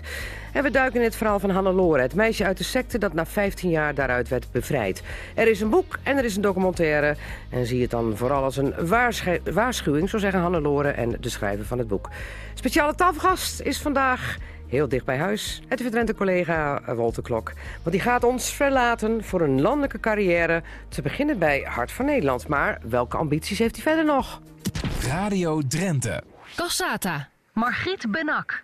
Ja, want ik zeg wel, Walter, ehm, landelijk ga je, maar ehm, misschien heb je nog wel meer ambities op het landelijke vlak. Op het landelijke vlak? Ja. Ehm, nee, nee, eigenlijk nog niet. Eh, Ik ben er ook nog helemaal niet mee bezig geweest. Ik, eh, ik ben hier natuurlijk gaan werken. Eh, toen eigenlijk wel ook met een ambitie om dan ooit ergens landelijk eh, te gaan. Maar toen ik hier werkte, ehm, ja, weet je, dan vind ik dat ook wel prima of zo. Ik ben- niet het, eh, het type dat denkt van, oh, ik moet over vijf jaar hier zitten en over tien jaar. Je hebt niet een carrière sheet met een soort planning van Nee, totaal niet. Nee. Dan dit, dan zus, dan zo. Het klinkt heel saai, maar ik ben gewoon niet ambitieus eigenlijk. Nou ja, goed, ik ben nog veel saaier, want ik zit hier al meer dan 25 jaar, dus... eh, Ja, en het nee, bevalt... maar ja, ik, ik vind dit al gewoon echt een hele mooie stap. En dan eh, zijn er misschien ook wel mensen die zeggen van... nou ja, hè, dan kun je misschien daarna nog weer doorstromen naar eh, het NOS-journaal... of dan kun je dit of dat gaan doen. Ja. Ik denk, nou ja, ik zie wel. Ik ga gewoon Een talkshow, late, talkshow, late night. één? Ja, op één. Of nou, misschien bij SBS, dat ze er ook... eh, hè, ze hebben nou concurrentie van RTL eh, 4 met Jinek en op één. Er kan er bij Ja. SBS misschien ook nog wel eentje bij. ja, gewoon Hart van Nederland weg en dan een nieuwe talkshow daar. Dat kan ook nog. Ja, ja. Maar zou je dat ambiëren, een talkshow? Ehm, tv? Nee, niet per se, nee. Nee? Nee, niet dat ik nu denk van, ah, dat is... ehm, Maar goed, weet je, dat is misschien ook wel als je dit een poosje hebt gedaan, dat Hart van Nederland. En je doet dat, ik zeg, eh, ehm, vijf jaar of tien jaar. Misschien dat je dan denkt Hm. op een gegeven moment van, nou ja, ik ben weer toe aan een volgende stap. En dan zou dat zo'n talkshow eh, kunnen zijn. Maar ik heb nu nog niet dat ik denk van, ehm, nee, dat is nu voor mij het, eh, echt een ding of zo. Nee, nou ja, goed, kijk, jij bent presentator, jij presenteert het nieuws en dan braak je de teksten uit die een ander schrijft. Om Ja. het even plat te zeggen. Mhm. Er zit niet zoveel van jezelf in, Mm, behalve mm, je eigen stijl. Nou ja, kijk, kijk, wat ik nu hier bijvoorbeeld doe, hè, als je eh, radioproducer bent, eh, dan ben je zelf verantwoordelijk voor het nieuws. Dan, ehm, dan regel je dat wel allemaal zelf. Dan Ja. eh, ga, je, ga je zelf iemand bellen van, goh, kan ik u straks interviewen? Je bereidt dat zelf voor. Dus in die zin doe je dat Ja. wel. Bij Hart van Nederland ben je inderdaad natuurlijk als presentator... ehm, nou, net wat je zegt, iemand bereidt teksten voor, je gaat daar overheen. Ja, ik zei het een beetje lelijk hoor, dan Nee, je het is tekst uit een ander. Maar Ja, je kunt die teksten nog wat aanpassen Ja. en dan, eh, ja, dat, dat is het dan ook. ja. Maar goed, ik ga daar natuurlijk niet alleen presenteren, maar ook op de redactie werken. Dus dan ben je ook gewoon eh, bezig bijvoorbeeld voor de website. eh, nieuwsartikelen schrijven, zelf nieuws vergaren. Dus in die zin, ehm, kijk, de, de focus ligt heel erg op presenteren. Dus mensen denken dan alleen maar van, goh, die komt daar eh, binnen een paar uur voor de uitzending. Die gaat even de tekstjes doorlezen. Van, ah, nou ja, dat is allemaal wel goed zo. Dan eventjes andere kleren aantrekken, eh visagie in. Je kunstje doen en dat is het. Nou ja, dat, eh, dat is, Dat is het dus. helemaal zo. Niet, want je zit ook gewoon op de redactie. Ben je al een paar keer geweest ondertussen sinds eh, het jaarwoord viel? Nee. Nee, nee, nee. Ik ben daar één keer geweest voor die screentest. Ehm, en dat was toen natuurlijk allemaal nog in het geheim. Dus ik heb toen ook de redactie niet gezien. Ik kwam daar binnen meteen naar de studio in een visagieruimte. En dat is alles wat ik daar gezien heb. Dus eigenlijk heb ik meer gezien toen ik eh, destijds als 12-jarige jongen daar was dan, eh, dan nu. Echt? Ja. Oké, en was het ook veranderd in al die jaren? Hetzelfde gebouw nog steeds. Dus eh, ehm, ja, andere studio natuurlijk wel. Maar ja, de, de redactie heb ik dus niet gezien. Dus ik, ik weet niet of daar wat eh veranderd Het is. was helemaal onbekend voor jou straks. Eh, per 1 maart ga je beginnen. Ja, dit is wel een beetje een sprong in het diepe, want ik weet eh, eigenlijk nog heel weinig. Ik weet dat ik daar ga presenteren, dat ik op de redactie ga werken. Ehm, maar werktijden, nou, zelfs een rooster weet ik nog niet. Ik weet mijn eerste officiële werkdag eigenlijk Een nog niet. sprong in het diepe, helemaal. Ja. Maar bij eh RTV Drenthe kwam je hier binnen als 20-jarig knaapje of was je toen nog 19? Eh, Twintig. 20. En ehm, eh, heb je ook allerlei kansen gekregen? Want ik heb samen met jou ook zelfs nog een politiek eh, eh, debat eh, mogen presenteren. Hè? Ja. Dan eh, deed ik het debat en dan kondigde jij de filmpjes aan en deed je andere voorlezen. Ik zeg niks. Nee, dat je deed toch meer? Of niet? Eh, Volgens mij was het vooral tekstjes voorlezen toen. Oh, maar dat, eh, ik, weet dat nog, dat was inderdaad... eh, dat, zoiets dat vind ik dan super spannend. Omdat ehm, ik ben heel erg gewend om mijn ding te doen in een studio, in een veilige omgeving. En dat met jou was dan hier in het atrium van Ja. RTV Drenthe. In het wild. Allemaal mensen eromheen. Nou, dat vind ik echt verschrikkelijk eigenlijk. Dat, eh, Vind je dat echt verschrikkelijk? ja, Waarom? ik, eh, ja, weet niet. Dus een beetje uit je comfortzone met, met mensen. Weet je, als je ook een, een zaal moet toespreken van 50 mensen of zo. Nou ja, dat, daar doe je mij echt geen plezier mee. Dan kun je dus mij in een studio neerzetten dat er ondertussen, eh, nou ja, Hart van Nederland, eh 600.000 mensen kijken bijvoorbeeld. Dat doe ik liever dan dat ik voor een zaal moet staan waar eh, nou, 50 of 100 mensen je allemaal aan zitten te kijken. En dat je denkt van ja, nou, ja. Confronterend ja. en ja, dichtbij. Liever veilig achter de deur van de klopt. Ja. Het is natuurlijk heel krom, want eh, ondertussen eh, zien veel meer mensen je dan in een zaaltje van eh 50 man. Maar goed, dat is wel zo. Ja. Ja, eh, maar dan had je bij RTV Drenthe ook kans gekregen om nog meerdere programma's te doen. Want je deed ook Ohne Grenzen. Dat is toch wel even wat meer Ohne Grenzen. Duits eh eh, Drentse programma. Dat is wel even wat meer dan tekstjes voorlezen rond Ja. de klok. ja, nee, dat klopt. Ja. En dat soort dingen eh, deed je toch ook? Ga je dat niet missen dan? Het is meer freewheelen, toch? Ja, dat klopt. Ehm, dat vraag ik me dus ook wel af, want hier krijg ik inderdaad heel veel kansen. Eh, kun je allerlei verschillende dingen doen, want nou ja, mensen die kennen mij misschien van radio of tv. Eh, maar op de redactie doe ik ook dingen achter de schermen, allerlei verschillende diensten ook. Ehm, bij Hart van Nederland ehm, ja, ga je dus presenteren en ook wel redactiewerk, maar dat is er dan ook. Dus bijvoorbeeld die hele radiotak die je hier hebt, die ga ik misschien wel missen. Ja. Ehm, maar aan de andere kant denk ik ook weer, ja, Talpa heeft vier radiozenders, eh, waar ook wel nieuwslezers eh, natuurlijk eh, moeten zijn. Dus wie weet, als je daar een poosje zit, dat dat, dat ook vanzelf weer komt. Ja. daar zijn natuurlijk ook weer mogelijkheden. En dan zegt Walter Klok, mag ik even? Ja. Ja, toch? Oké. Heb je er zin aan? ja, ik heb er wel heel veel zin in, ondanks dat ik het natuurlijk super spannend vind. Maar eh, ja, het is een fantastische kans. Ja. Ik wens jou heel veel succes en ik ga jou vreselijk missen. En Zeg misschien je het dan op het eind? Drentse publiek. Love you baby. Cassata, het radioforum. En bij deze Wolterklok ben je gepromoveerd tot radioforumlid van Cassata. Oh, nou. Kijk Ja, aan. dat is zo. En, meestal zeg ik dan tegen de mensen, dan is het je, maar dat deden we natuurlijk altijd al. En daarnaast zitten de oud-gedienden van het radioforum. Ja, Jacob Bruintjes, eh voorzitter van de Partij van de Arbeid Drenthe en eh, woonachtig in Borger. En daarnaast, Erik Zinks, lid van de VVD-fractie in de Tweede Kamer en woonachtig te Assen. Kijken jullie er ook naar uit om Walter te zien op de landelijke buis? Absoluut. Ja hoor. Ja, nee, dat, eh, daar ga ik op letten. Zeker Ja. weten. Ja, heel leuk. ja. Ja, ik vind, ik vind het heel, heel leuk, ook heel goed dat vanuit de provincie ook weer iemand op, eh, eh, op, op landelijke tv terechtkomt. Dus Ja, ja. En als we hem te weinig zien, gaan we gewoon een fanclub oprichten. hè? Dan, dan gaan, gaan we allemaal boze berichten sturen. ja, ja, ja, ja. Ziet. op. ja, ja, ja. Daar zetten, is daar zetten we wat druk op. Ja. Goed, alle gekheid op een stokje, eh, heren. Ehm Hoogveen aan de bedelstaf. Zomaar ineens een uitgavenstop was het bericht deze week. Ze willen 8 miljoen besparen, zitten onder het kritische minimum van algemene reserve... en willen de komende jaren 13 miljoen gaan sparen om weer wat vet op de botten te krijgen. En toen dacht ik, was dit nou de gemeente die vorig jaar nog een ijsbaan en een zwembad wilde bouwen? Jij begint te lachen, Walter Klok. Nou ja, dat is natuurlijk wel zo. Voor hoeveel miljoenen moest zo'n complex er komen? En eh, nu is het in één keer de andere kant op. Ja, eigenlijk een geluk dat toen het complex te duur bleek. Ja, ja, ja, klopt. Maar goed, aan de andere kant zijn er natuurlijk heel veel gemeentes die nu in de eh, financiële problemen komen door die zorgtaken hè, van het Rijk naar de gemeentes. Ja. Ehm, Assen natuurlijk nu onder toezicht van de provincie. Ja. Eh, Emma had eh, financiële problemen. Die heeft de parkeertarieven onder meer verhoogd. Hè. Dan op die Ja. manier gaan die het te lijf. Nou ja, nu Hogeveen dus. Ja. Maar de manier waarop Jacob Bruintjes toen deze week ineens zomaar kwam... ja, uitgavenstop. Ja, dat, dat vond ik wel eh, heel bijzonder. Hè. Eh, Je stelt een eh, begroting vast. Dat is meestal begin november. eh, stelt de raad hem vast, gaat hij naar de provincie. Die kijkt dan of die begroting een beetje deugt. En vervolgens ga je ermee aan de gang. En dan ben je drie maanden verder. En ga je ingrijpen op een begroting die je drie maanden geleden vastgesteld hebt. Regeren is vooruitzien, zeggen we ze wel eens, mijn hoge is, er dan, is er nou in die drie maanden iets gebeurd wat niet werd voorzien? Of eh, is eh, een onvoldoende rekening gehouden met eh, de veranderende financiële omstandigheden? Eh, die vraag die kan ik niet beantwoorden, maar die, die, die stel ik mij wel. Eh, en ook gezien eh, ja, en, ja, een uitgavenstop, dat, dat is ook nog wel heel bijzonder. Je kunt zeggen, nou bijvoorbeeld, we- geven dit jaar niks uit aan wegen. Dat is goed, maar dan moet je over een jaar moet je weer meer uitgeven. Maar dat, Die kuilen en de gaten worden alleen maar groter. dat, eh, geld vandaan, daar ben ik ook heel benieuwd naar. Dus het is een soort, ja, het, het- eh, aan de ene kant heb ik gewoon, ik kreeg een beetje paniekerig. Oh, stop. Ja. Ik kan niet verder. En aan de andere kant weet je gewoon dat heel veel uitgaven gewoon doorgaan. Dus eh, wat dat nou precies in de praktijk gaat betekenen, ik heb er geen zicht op, maar ik vind het wel bijzonder. Ik dacht ook, eh, toen ik het las van Piet Paniek is bezig in Hogeveen. Wat dacht jij, Erik Sinks? Ja, ik eh, had hetzelfde gevoel. Ik denk, dit lijkt op een enorm stuk paniekvoetbal.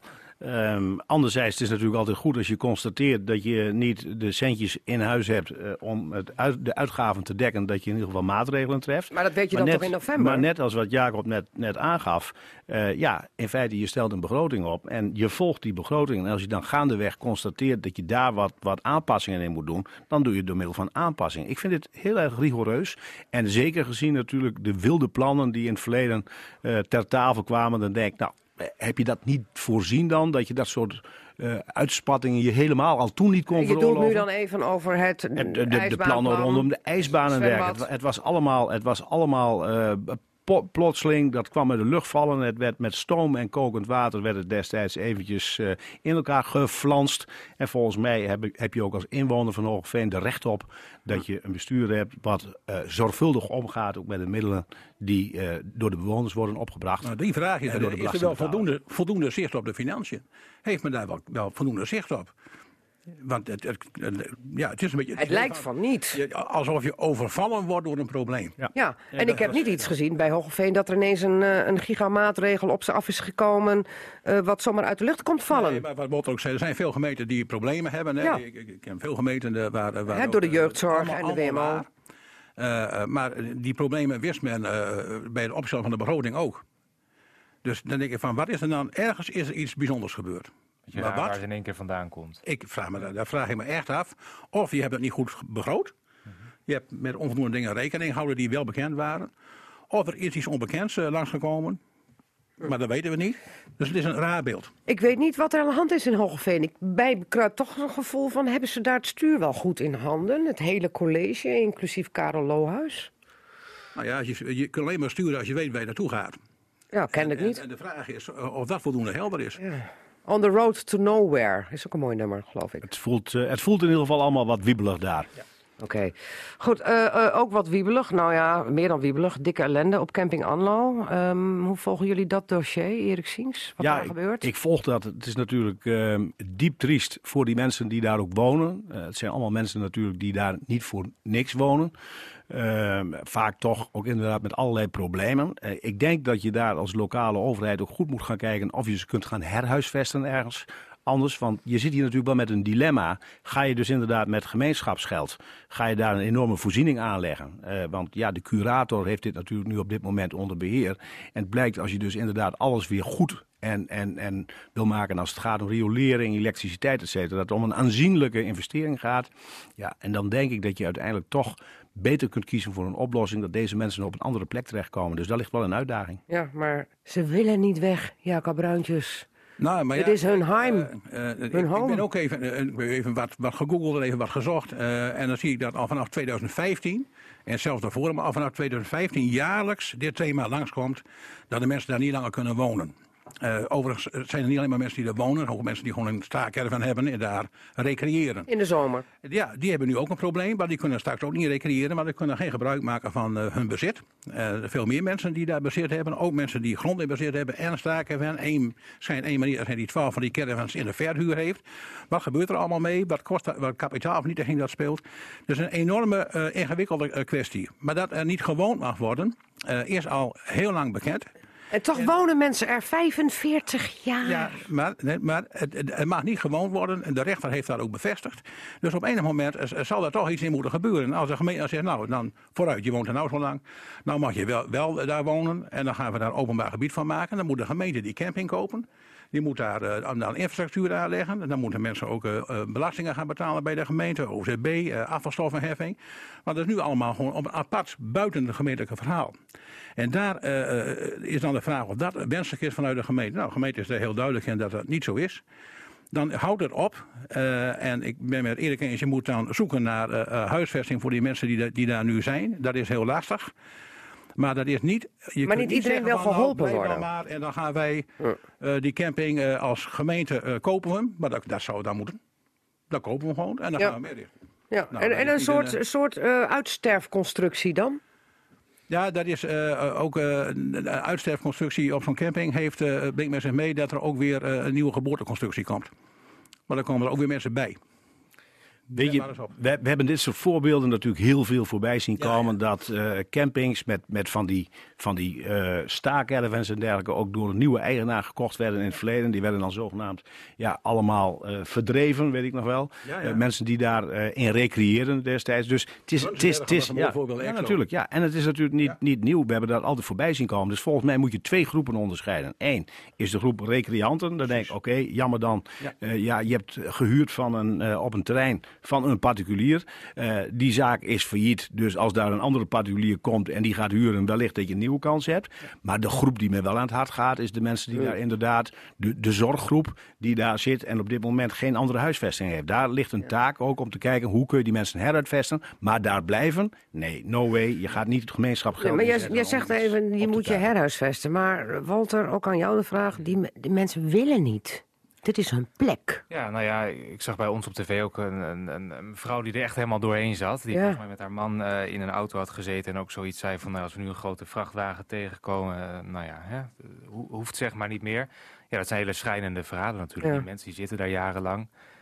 Maar ja, tegelijkertijd denk ik ook van, nou ja, permanente bewoning is gewoon niet toegestaan. Dat, dat is wel duidelijk en dat wordt dan steeds gedoogd en je kunt dan, dan jaar na jaar. Dus die mensen die gaan er op een gegeven moment ook een beetje vanuit natuurlijk. Als je dat niet gaat handhaven, dat je daar maar weer kunt blijven zitten. En als de gemeente zegt van het is prima. En als je eh, eh, 50 jaar getrouwd bent, dan komt de gemeente ook nog gezellig langs. En dan denk ik ook wel, er is ook wel een situatie gecreëerd... waardoor de mensen natuurlijk ook op een gegeven moment denken van... nou, we vinden het best, we zitten hier prima. Maar, maar, maar het al vijf jaar lang, elk jaar weer, eh, Ja. met dwangsommen gewerkt van 30.000 Ja, euro, vijf ja. jaar lang.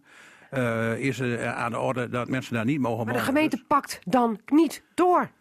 En als de gemeente wel doorpakt, dan zegt iedereen, ja, dat kan niet. Dan komt er een protestdemonstratie Ja, voor toch? het Nee, maar zo- gemeentehuis. Nee, maar zo is het toch? Ja, ja. Dus eh, op een moment moet er eh, doorgepakt worden. En eh, eh, of dit nou het juiste moment is en of, je, of, of dit een goede manier is, daar laat ik me even niet over uit. Maar dat je niet Ja. dit kunt laten voorbestaan, deze situatie, eh, eh, dat is ook helder. Ja, ja, goed, dat de stroom werd afgesloten, dat overviel de gemeente eigenlijk ook even. Want die hadden daar ehm, eerlijk gezegd niet op gerekend. Dus het kwam eigenlijk allemaal wat te vroeg in nu deze stroomversnelling. Ja. Wat een mooi woord, stroomversnelling. Ja, ja, ja, ja, goed. Maar eh, ik heb Anno Wietse Hiemstra al gezegd. er rust geen zegen op jouw burgemeesterschap in, eh in Arnhunsen. Want eerst dat gedonder met altijd zorg en rolde. En nu camping Anlo. Denk ik, wat volgt? Nou, maar Anne kan wel een stootje hebben. eh.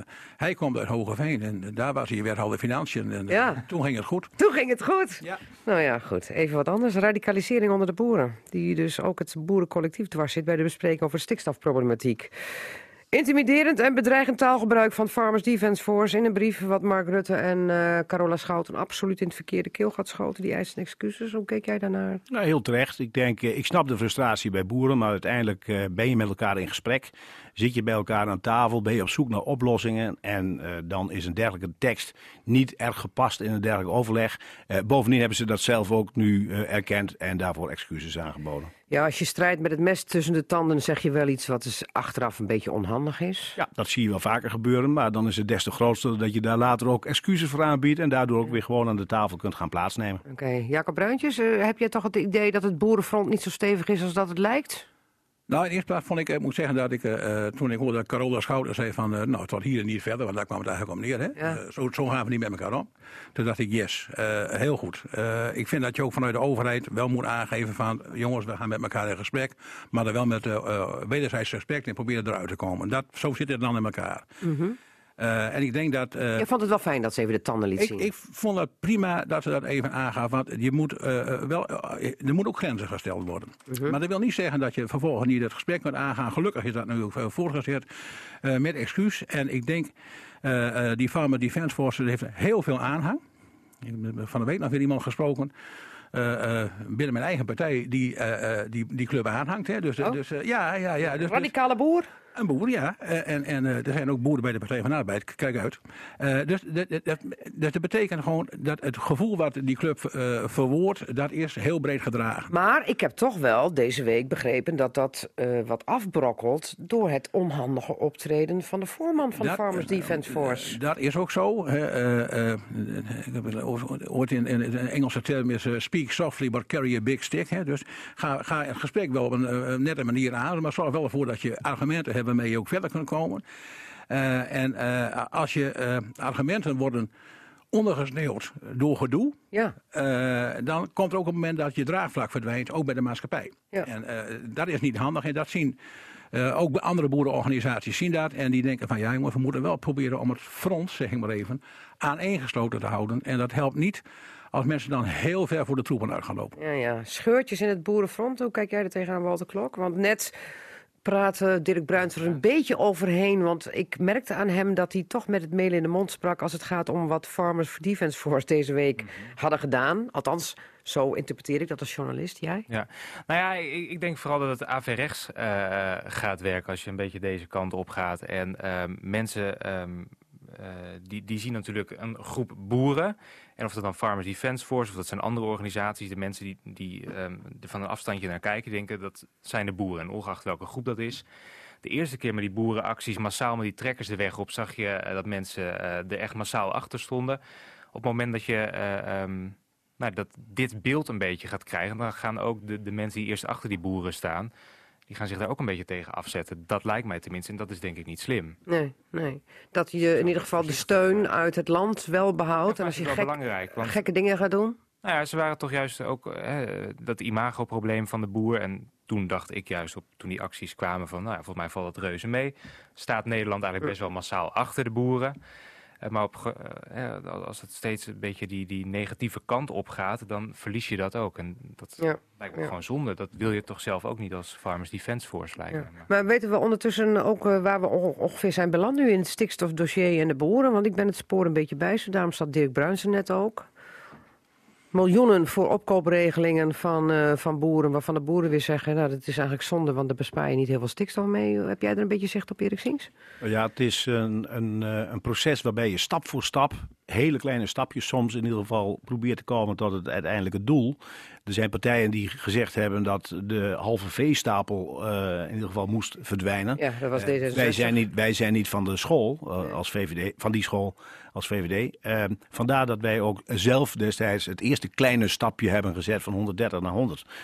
wat ook maar een heel klein percentage stikstofruimte geeft. En is het ook alweer zover? 1, 1 maart? Dat, ja, dat begint. Ik, ik, moet je zeggen dat ik volgens de datum 1 maart volgens mij voorbij heb zien komen. Maar het kan ook 1 april zijn. Een zwarte dag voor jou, of niet? Nee hoor. Nee, nee, nee, nee. Kijk, ik, ik, dat heb ik wel vaker iets over gezet. Als je daarmee in ieder geval de bouw kunt lostrekken, dat daardoor weer 70, 75.000 woningen gebouwd kunnen worden, dan moet je als partij ook gewoon die stap nemen. Ik vond geen, uh, geen fijn besluit, uh, maar uh, als je echt ook wilt laten zien dat je als partij serieus ook uh, maatregelen wilt treffen, zul je ook die maatregelen moeten treffen. Goed, dat betekent dat nu de tweede maatregel voorbij komt en dat is inderdaad waar we ook op gedoeld hebben, de zogenaamde warme sanering. we zullen uiteindelijk ook moeten gaan zien wat dat gaat opleveren. We hebben gezien in Brabant, waar er een regeling voorbij kwam om een warme sanering toe te passen bij de varkensboeren, dat die inmiddels overschreven is. Dus kennelijk was er wel een hele grote behoefte van boeren daar om toch hun bedrijf te beëindigen. Maar Wellicht dat het hier ook gaat gebeuren. Ja. En dat is de tweede stap. En uiteindelijk zul je ook naar een stap moeten dat je gaat kijken naar die Natura 2000 gebieden. Ja. dat is natuurlijk ook weer een onderdeel van het hele traject wat je met elkaar gaat lopen. Jacob? Hoe kijk jij er tegenaan? Even kort hoor. In het begin werd uh, heel erg uh, gezocht naar radicale maatregelen die binnen twee weken dit probleem zouden oplossen. Mm. En dat gaf heel veel reuring en heel veel gedoe. En nu zitten we in een fase dat mensen zeggen, ja, wat gebeurt er nou precies? Nou, wat er nu precies gebeurt is dat men om de tafel zit, precies uitzoekt welk probleem nou waar het ergste is en wat we daar aan kan doen. En dat duurt even. Uh, en uh, zo gaat het in Nederland. Dan moeten we gewoon even geduld hebben. En bovendien wordt er nog weer uitgezocht of de stikstofdepositie stikstof wat neerslaat. Of dat inderdaad van de boeren afkomstig is wat in de Natura 2000 gebied valt. Of dat het gewoon binnen de cirkel van 300, 400 meter binnen de boerderij neervalt. Je moet het over de feiten eens zijn. Ja, nou, en dat zijn ze dus niet. Nou ja, kijk, uh, uh, mensen halen feiten en meningen vaak door elkaar. Uh, maar je moet over de feiten eens zijn. en dat kan best een feit zijn waar je met de feiten niet eens bent, maar het feit er wel ligt. Nou, dat moet duidelijk zijn. En als je dat duidelijk is, kunnen vanuit daar kun je verder oplossingen zoeken. Zegt Jacob Bruintjes. Zo is het. De feiten. Even naar andere feiten. Vervelende asielzoekers die in de extra begeleiding en toezichtlocatie werden gestopt in Hoogveen. Uh, die worden, als ze vervelend zijn, zomaar op straat geknikkerd. Ontdekten we toen er een rechtszaak bleek van een asielzoeker die het er niet over eens was dat hij geen bed, bad en brood meer had. De rechter zei terecht, want hij moet in ieder geval voorzien worden in de eerste levensbehoeften. En toen dachten we bij Edwin Drenthe, hè, als ze vervelend zijn en ze zitten al in die extra begeleiding en toezichtlocatie en ze gaan meppen, dan worden ze gewoon op straat gezet. Is dat niet een beetje raar, Erik Siens? Ja, ik zag dat Arend Steenbergen uh, van de VVD al daar, daar ook uh, de nodige vragen over ja. had gesteld. Uh, toen ik het zo las, toen denk ik ook wat een absurde situatie. dan ook inderdaad dat nu, ze nu zeggen van we zetten ze buiten de gemeentegrens en we gaan kijken of, of ze in ieder geval dan in ieder geval niet terugkomen. Dat ze weggaan? Uiteindelijk is het zo, ze hebben nu ook meer bevoegdheden gekregen in Hogeveen om deze mensen wat scherper aan te pakken. En ik hoop in ieder geval dat ze nu ook gewoon deze mensen daar uh, vasthouden en onder dat scherpe regime houden. En, ja, het is nu een HBL, een hoog... Ik, ik ben even... Ja, er staan allerlei afkortingen voor, maar ze, hebben in ieder geval, ze zijn in ieder geval een gradatie opgeschoven... Dat, ja. ze, dat ze meer maatregelen kunnen treffen om deze mensen ook uh, vast te houden. Maar toch vond ik het verbazingwekkend dat vanwege het feit dat het al herrieschoppers zijn... en dat ze daar speciaal geplaatst werden in Hoogveen dat als ze dan binnen de muren herrie schoppen, dat ze dan even zo goed weer op straat worden gezet. Ja, dat is inderdaad gekkigheid ten top. Je moet ja. ze daar toch gewoon aan kunnen? Wat zeg je? Je moet ze daar gewoon toch aan kunnen. Dat is toch. Nou, ja, omdat ze stout zijn, nou, dan, dan zet je ze maar in afzondering, nee, denk maar, ik. Dan. Nee, maar Straf. Kijk, de, vraag is, de vraag is welke formele middelen uh, men daar dan toe had. Dat is nu een aanpassing, dus kennelijk moest er ook aangepast worden. Ja. Kennelijk beschikte men niet over de middelen die daarvoor nodig waren. Maar als je dan kunt zeggen, nou, iemand die heel lastig is, dan zet ik hem in een cel en doe de deur op slot. Ja. En dan zijn we zijn er verder klaar mee. Uh, uh, als dat juridisch niet gedekt is, Hmm. en dat is een uitspraak van de rechter ook in dit geval. En dus, nou, dat kunnen we niet doen. Wat kunnen we dan nog wel doen? Dus nee, de rechter heeft dat niet gezegd. De rechter heeft gezegd, je kunt hem niet op straat zetten, want hij moet de eerste levensbehoeften nou ja, in voorzien dus, worden. Je kunt, uh, als je, dus wat moet je anders doen? Dat, dat voor mij, was voor mij de vraag. Maar ja, je stuurt dan zo'n zo'n asielzoeker die overlast ja, geeft. Eerst, eerst naar zo'n ja. zo'n locatie. Dan denk je van eh, veilig opgeborgen, hè? eh, geeft geen overlast meer in AZC. Maar als je hem dan wegstuurt bij de poort, waarvan je nog maar de vraag is of die echt buiten de gemeente eh, is. Wie zadel je dan met een probleem op? De samenleving toch? De maatschappij. eh, en de maatschappij moet er dan voor zorgen dat het eh, probleem op een andere manier kan worden aangepakt. Want de, de, kennelijk, dat was voor mij, eh, de- daar beeld heb ik dan, eh, had men geen, zag men geen andere uitweg meer dan de mensen eh, te verwijderen uit die instelling. Ja. En, eh, eh, dus eh, dan is er een, een, een instrument wat ontbreekt. Want zomaar de mensen op straat hebben, iedereen eens. En dan, eh, nou, dan heb je in Hogeveen er verder geen last van, want ze gaan met de trein. En denk je, ja, de volgende station stappen ze uit. Dan heb je daar de last van. Wat, Ja. wat- zijn we nou aan het doen? Dus daar moet eh, wel eh, eh, eh, steviger aangepakt kunnen worden. Ja, oké. Dus heb jij er nu nog geloof in dat het ook gebeurt? Gezien wat er nu ehm, aan de hand is geweest met die EBTL, dat ze dan gewoon op straat worden gezet? Ja, in Nederland gaat het zo dat eh, eh, regels altijd de praktijk volgen. Dus als het eh, in de praktijk niet goed geregeld is, dan komen er weer nieuwe regels en dan komt het goed. Oké. Ehm, eet je wel eens een moorkop, eh, Jacob? Ja, ik heb er zelf vroeger heel veel ingepakt, want ik ben de zoon van een banketbakker. Oh ja. En dan moest ik dozen gebak inpakken voor de verjaardagen en zo. Kon je er wel van afblijven? Eh, jawel, maar er stond nog heel veel naast. En, en, eh, en, en het aardige was, ik heb dus in mijn leven heel veel moorkoppen door mijn handen eh, gehad. En, dat in, in, en, en het, wat was nou moorkop? Een moorkop was een slagroomsoes waar chocola op zat. Ja. En, Lekker. en, en dat is voor mij de enige associatie die ik daarbij heb. Om de moorkop, eh dat bestelde iemand die bestelde slagroomsoes, maar ik wil graag Maar het mag niet erbij. meer, Jacob. Nou, voor mij, ik heb nog nergens. eh, eh, er zijn mensen die zich daar vinden dat dat niet meer kan worden gebruikt. Maar er is volgens mij geen wet uitgevaardigd met een verbod op moorkoppen. Dus als iemand een moorkop wil verkopen morgen een bakker, kan hij dat volgens mij rustig doen. Ja. Wat vind je ervan? Dat hier Ik zou die bakker rustig die moorkoppen laten verkopen. Ja. Erik Sinks? Ik houd gewoon op de bokkenpootjes. Die zijn ook gewoon lekker. Ja, Vindt de bok dat wel goed? Of moet die eerst geschoten worden? We gaan eerst een bok schieten en dan maken we de bokkenpootjes van.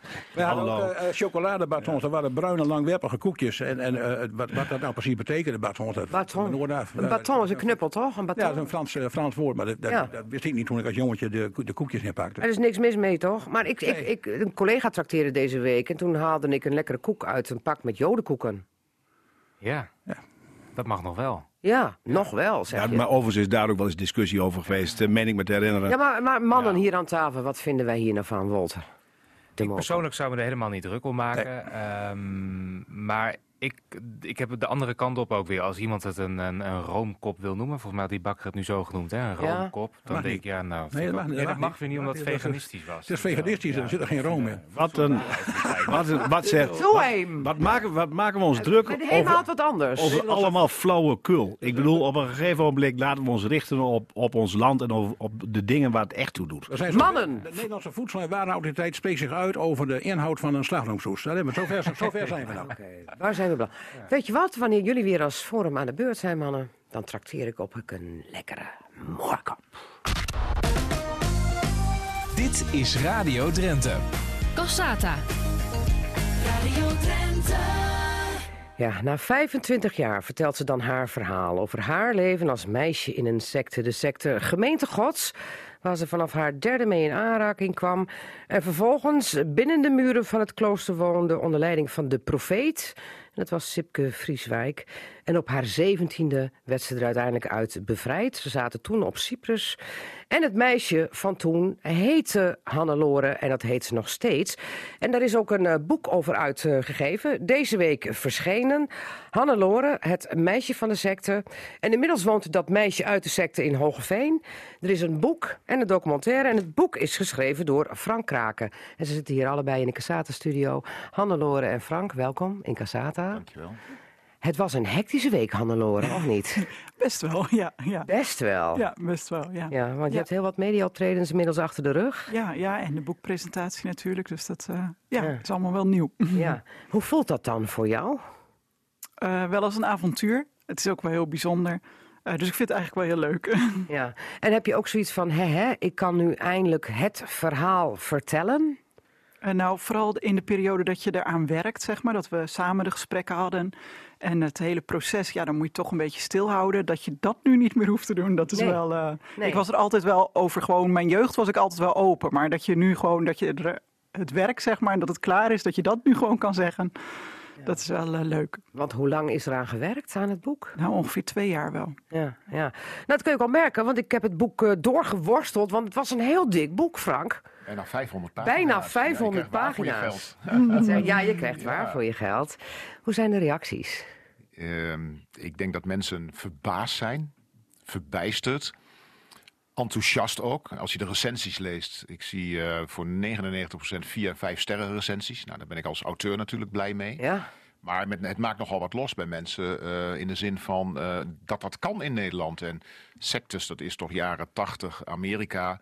Natuurlijk eh, kennen we zeker hier in Drenthe de zaak Ruinerwold. Maar Nou ja, daar wou ik het even, eh, Familie eh, op zich, dat is, ligt toch wat anders. Zijn Dat is ook redelijk sectarisch. En een Hof Ja. van Eden. Parallellen te er over. zijn parallellen, eh, maar er zijn ook wel verschillen. Want eh, die was niet zozeer, hè, dat is niet zozeer naar buiten gericht. Terwijl de secte waar Hannelore in heeft gezeten, de gemeente Gods, die wilde zoveel mogelijk leden trekken. En Ja. er waren 60, 70 mensen bij betrokken. Ja, ja. En één daarvan heette Al- Hannelore. Als Ja. klein meisje door haar moeder Julia meegenomen en vader Gert. Ja. Ook nog een zusje Ja. van jou. Zo kwamen jullie terecht in die secte. En je ging er op je 17 uit. Je bent nu een vrouw van 42. Vier kinderen, getrouwd, leuke man, Eduard, woonachtig in Hogeveen. En dan denk ik, waarom heb jij 25 jaar op dit verhaal gezeten? Nou, eigenlijk heeft dat twee redenen. Ik had natuurlijk kinderen. En eh, voor mij gaat het gezin dan toch voor. Ik heb natuurlijk, eh, toen ik mijn man leerde kennen, eh, dat was twee, toen was ik net twee maanden uit de secte. Dus we hebben ook een heel verwerkingsproces heb ik eerst moeten doormaken. Maar ik heb ook willen wachten tot het ehm, qua gezin behapbaar was, zeg maar. Dat ik erop uitga, ehm, dat ik hier tijd voor nodig had, energie voor nodig had.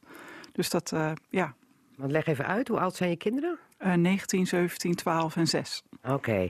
En weten die dit van mama? Ja, ja, Ja? eh, is altijd, ik heb er nooit een geheim van gemaakt, want het werkt voor mij niet. Dus als de kinderen vroegen, mam, waar zat jij op school? Dan begon ik al met kleine antwoorden. Ja, en zo loopt dat dan vanzelf steeds verder dat, eh, dat kinderen met andere vragen komen. Ja.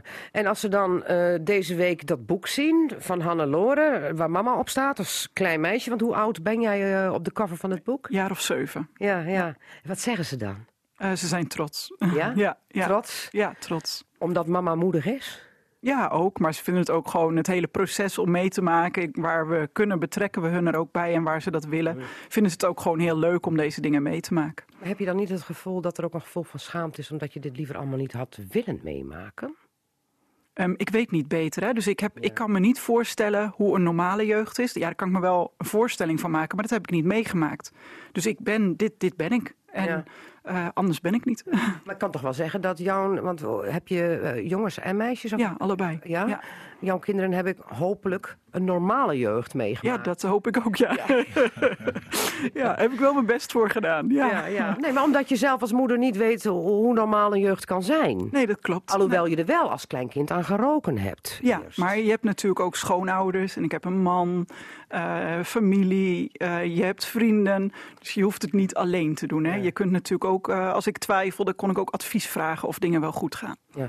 Frank Kraken, ehm, eh, kunnen we al spreken van een bestseller, Hannelore? Ik denk het wel. Ja, inmiddels is de tweede druk besteld. eh. Echt? Ja, de eerste ja, druk is hoeveel exemplaren? 12.500. 12.500 en nu al uitverkocht. En het is net een week uit. Nee, niet eens eigenlijk. Ja, goed, het is goed deze week gepresenteerd. En eh, de bestellingen die, die lopen hartstikke mooi door. Dus om te voorkomen dat we droog komen te staan, is de tweede druk onderweg. Die wordt volgende week afgeleverd. Is Hannelore een cadeautje voor jou als schrijver? Eh, het verhaal? het, het verhaal is zeker heel bijzonder, maar dat cadeautje heeft wel eh, acht jaar moeten wachten om uitgepakt te worden. Ik ken het verhaal namelijk al acht jaar. Ja. Peter Withart, agent die haar uit Cyprus uit de secte heeft gehaald. Dat begint ook meteen het 30 verhaal jaar. mee, hè? Met die agent. Ja, ja, met klopt. moeder Julia en agent Een heel Withag. bijzonder telefoontje. eh, Hè. Ze is een plattelandsgemeente Tubbergen, eh, waar hij zijn normale werk doet als wijkagent. En hij kreeg een telefoontje van: Help, de profeet heeft mijn dochter, ze zit in de gemeente. Ja, dat is niet de alledaag- alledaagse melding eh, die je krijgt. Nee, die politieagent dacht, waar heeft mensen het over? Ze is een beetje van het spoor Ja. af. Maar inmiddels is het mijn vijfde boek, dus ehm, het heeft wel even tijd nodig gehad om te rijpen. Het is niet een verhaal wat je zomaar even opschrijft. Eh, Ja, want je begon net als schrijver, hè, toen je het verhaal te horen toen hoorde ik kreeg. het voor het eerst. En toen had ik zoiets van, nou, eh, dit is niet voor mij en dus, het is niet voor mij weggelegd. En na mijn laatste boek, De Laatste Getuige, over een man die drie concentratiekampen heeft overleefd. Heavy. Wim Allozerij was dat. En een grote scheepsramp. Dat was ook een heel heftig verhaal. Maar toen ik dat tot, eh, ja, toch wel bleek te beheersen, had ik zoiets van, nou, nu, nu is dit wel de volgende stap. En eh, ben ik er wel klaar voor. En toen bleek dat Hannelore zelf eigenlijk, eigenlijk ook op zat te wachten. Ja, want daar, dat, dat was mijn, mijn vraag nu. Van oké, jij kent het verhaal omdat jij die politieagent kent. En die zegt van ik heb nou toch iets meegemaakt. Hè, dat is een prachtig verhaal, daar moet je eens een boek over schrijven. Dan weet je nog niet of Hannelore wilde. En Hannelore zei ja dus. Ja, Peter en ik hadden nog contact, de politieagent. De politieagent, ja. Peter. En uh, ja, wij hadden nog steeds contact. En dan soms is ook een periode niet. Maar als er dan wat was, dan belden we elkaar even van... hé, hey, we hebben dit of dat, uh, is er te melden. Want hij is eigenlijk de reddende engel geweest. Ja, ja hij heeft uh, in 94 samen met mijn oom... ja, eigenlijk zich ingezet dat ik terug kon naar Nederland. Ja, ja. ja. Maar toen was jij ook zo ver uiteindelijk met het contact met Frank dat je zei: Ik wil eraan meewerken aan het boek. Ja, Peter, die, uh, ja, Peter en ik spraken eigenlijk tegen elkaar uit dat we allebei zelf hadden geprobeerd een boek te schrijven, maar we hebben dat talent niet. En uh, toen zeiden we van, nou, dan moeten we eens gaan nadenken of we iemand willen vragen. Je bent er zelf mee bezig geweest? Ja, ja, ik heb het zelf geprobeerd, maar ik kan het niet. Want jij... Het is een talent op zich. Oké, okay, maar jij vond dus eigenlijk al wel dat het verhaal ja. verteld moest worden? Ja, ik wil heel graag dat het bewaard bleef, omdat ik denk, en vooral mensen om me heen ook aangeven, het is gewoon een heel bijzonder verhaal. En ik zie zelf ook wel dat het geen gewone jeugd is. Dus ik wou wel graag dat het uh, vast stond, zeg maar, wat ik beleefd had, wat ik meegemaakt had, zodat dat niet zou verdwijnen. En ja, toen heeft Peter eigenlijk gezegd van, uh, nou, ik ken wel iemand, maar dan gaan we er eerst nu een maandje over nadenken. Dan bel ik je terug. Nou, en zo is het eigenlijk begonnen. En die iemand was Frank Kraken, ja. ja afkomstig uit Hengelo. Die had al wat boeken geschreven en die dacht, ik ga dit klusje wel klaren. Nou, Hannelore heeft mij wel overtuigd, want ik twijfelde nog steeds wel een beetje van, is dat wel iets voor mij? Je, je hebt natuurlijk te maken met een heftig verhaal. Uh, je hebt een, uh, een inmiddels uh, jonge dame uh, die destijds als kind in die secte heeft gezeten. Ik ben een man. Uh, ze spreekt tegen een vreemde in feite. Ze legt haar hele hebben en houden op tafel. Dat is nogal wat. Er moet er wel een soort van vertrouwensband zijn. Maar Hannelore overtuigde mij in het gesprek toen ik haar vroeg waarom wil je dit? Nou, toen gaf ze daar twee redenen voor die voor mij de doorslag gaven. En die twee redenen waren, het moet bewaard worden, dit verhaal. Maar het moet ook als waarschuwing voor de samenleving verteld worden, toch? Ja, en, en ook wat ik hoop is dat het heeft mij... Uh, ik ben er, vind ik zelf, goed uitgekomen. Dus ik hoop eigenlijk ook dat het anderen die het lezen de moed geeft om keuzes te maken... om niet met een volle rugzak te blijven lopen. Alhoewel ik wel me afvraag, stel, hè, we hebben 48 sectes nog in ons land. 84. Of 84. Ja, ja. Ik heb de cijfers even verkeerd om. Dat zijn de bekende sectes, hè? Daar staat dus ja. bijvoorbeeld niet bij. Dat, nee, want Ruinewold was zo'n kleine onbekende secte van, uh, van uh, zes kinderen en één vader. Waarbij ik trouwens, hè, ook het boek gelezen hebbende van Spookhoeven door twee telegraafjournalisten, toch parallellen ziet. Afsluiten van de buitenwereld. Eerst uh, lieflijk aardig. Je hebt een profeet in dit verhaal van Anna-Lore. Dat is die Sipke Wiersema. Je hebt uh, dan uh, vervolgens Gerrit-Jan van D. in dat gezin van Ruinewold.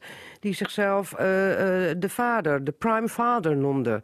Hof van Eden, ook bij jullie, Hannelore Hof van Eden. Ja. Zie jij die parallellen ook? Want je hebt dat ongetwijfeld meegekregen, de spookhoeven in. Nee, ik heb het boek niet gelezen en eigenlijk wel heel bewust niet. Um, ik vind het heel lastig, omdat je krijgt de informatie ja, die er vrijkomt. En eigenlijk horen we nooit uh, verhalen van de kinderen zelf. Dus ik, ik vind het heel moeilijk om daar iets van te vinden. Omdat ik eigenlijk hoop ik dat die kinderen de rust krijgen om zelf -hmm. hun weg te vinden. Uh, wat dan ook in hun ogen een goede weg is. Dus ik, ik, ik weet het gewoon niet. Nee, nee, maar als ik kijk toch naar de parallel van jou. Jij was boos toen je werd opgehaald ja. op Cyprus. Ja, dat klopt. Want jij kende één samenleving, dat was die secte. één ja. wereld. Ja. Daar werd verteld wat je moest doen, wat je aan moest, wat je moest eten. Wat je dagtaakjes waren. En je moest luisteren naar de profeet. Klopt. En als je niet goed luisterde, kreeg je straf. Klopt. Ja. Toen ik dat allemaal las in jouw boek, of mm -hmm. in het boek over jou van Frank, toen zag ik toch wel duidelijk uh, die parallel met, met Ruinewold. Maar ook die kinderen, vijf kinderen die daar bevrijd werden in oktober, die waren eigenlijk ook boos. Want die vonden het prima, was hun eigen keuze. Volledig verklaarbaar in mijn ogen. Ik heb het boek wel gelezen. En ja. ik heb ook de berichtgeving natuurlijk nauwgezet gevolgd. En het feit dat die kinderen aangeven van uh, wij zijn gelukkig in onze huidige situatie en onze vader valt niets te verwijten is volledig verklaarbaar. Wij herkennen ons niet in de tenlastenlegging van Nee, vader. nee, totaal niet. En het zal nog jaren duren voordat ze, dat we zich wel herkennen... als ze zich ooit in die tenlastenlegging gaan herkennen. Want zij zijn opgegroeid in een situatie dat zij niet beter weten. Hannelore heeft nog een referentiekader. Zij is opgegroeid als driejarige betrokken geraakt uh, bij de groepering, wat toen nog geen secte was, maar een evangelische gemeente. En langzaam Ja. heeft zich dat ontwikkeld tot, tot een secte. Ja. Uh, maar ging naar een normale school, uh, heeft uh, normale relaties met kinderen gehad, gespeeld, kent dus de buitenwereld. Ja. Weliswaar werd hij op een gegeven moment door Frieswijk als de boze buitenwereld bestempeld. Ja, wat ook wel weer vergelijkbaar is met Ja, Ruinewold. maar deze kinderen in Ruinewold hebben geen alternatief, kennen geen, hebben geen De referentiekader. oudste kinderen wel, hè? Die ooit het gezin Ja, maar die zijn er dus ook uitgegaan, Ja. de alleroudste. Ja. Maar die jongsten, die zijn nooit buiten het gezin geweest. Maar jij ziet zelf als schrijver wel de parallellen tussen het verhaal, toch? Ik zie parallellen en verschillen, Ja? beide. En ik ben het met Hannelore eens dat wij halen nu onze informatie uit de media. Ja. Ehm, wat er daadwerkelijk is gebeurd, eh, hoe de verklaringen van die kinderen zijn. Kijk, bij het schrijven van het boek Hannelore heb ik de beschikking gehad over politiedossiers die Hannelore heeft kunnen opvragen bij haar rechtszaak en via slachtofferhulp. Dan heb je dus verklaringen uit de eerste hand. Mm. Dat, Dat is ook spookhoeven wel op gebaseerd, hè? Want er zijn Ja, stiekem uitgelekte politieverklaringen. En ik heb een drietal, je had het net over schaamte. En lang niet ieder sec- ex-sectelid wil, wil erover spreken, want de schaamte is enorm. Ze zijn vrouw of man kwijtgeraakt, een kapitaal kwijtgeraakt, huis kwijtgeraakt, ja, eh, eh, misbruikt. Dus daar is niemand, komt daar zomaar voor uit. Nee. Maar uiteindelijk heb ik drie ex-secteleden gesproken, die ehm, zeg maar, met diepgaande gesprekken konden aangeven wat er allemaal plaatsvond. Ja. Dus ik denk dat het, ehm, het boek Hannelore veel meer gebaseerd is op, op echt de waarheid, of Ja. feitelijke verhalen, wat die nu bekend zijn. Terwijl het boek Spookhoeven veel meer, ehm, ja, toch wel de, de randvoorwaarden, Mhm. randinformatie eromheen eh behelst. Ja, wellicht komt er ook ooit nog een boek van een van die zeggen? kinderen uit die kleine eh, ge- gemeenschap, uit dat gezin. Hè, maar nu ligt jouw boek er, Hannelore, Het meisje uit de secte. Was het moeilijk om alles weer opnieuw te herbeleven in de verhalen vertellend aan Frank? Want ook in jouw geval was er sprake van seksueel misbruik. Ja. Op zich is het herbeleven, denk ik. Ik heb het niet echt herbeleefd. Het was meer dat je. Eh, we spraken steeds af welke periode de volgende keer aan de beurt was, het volgende gesprek.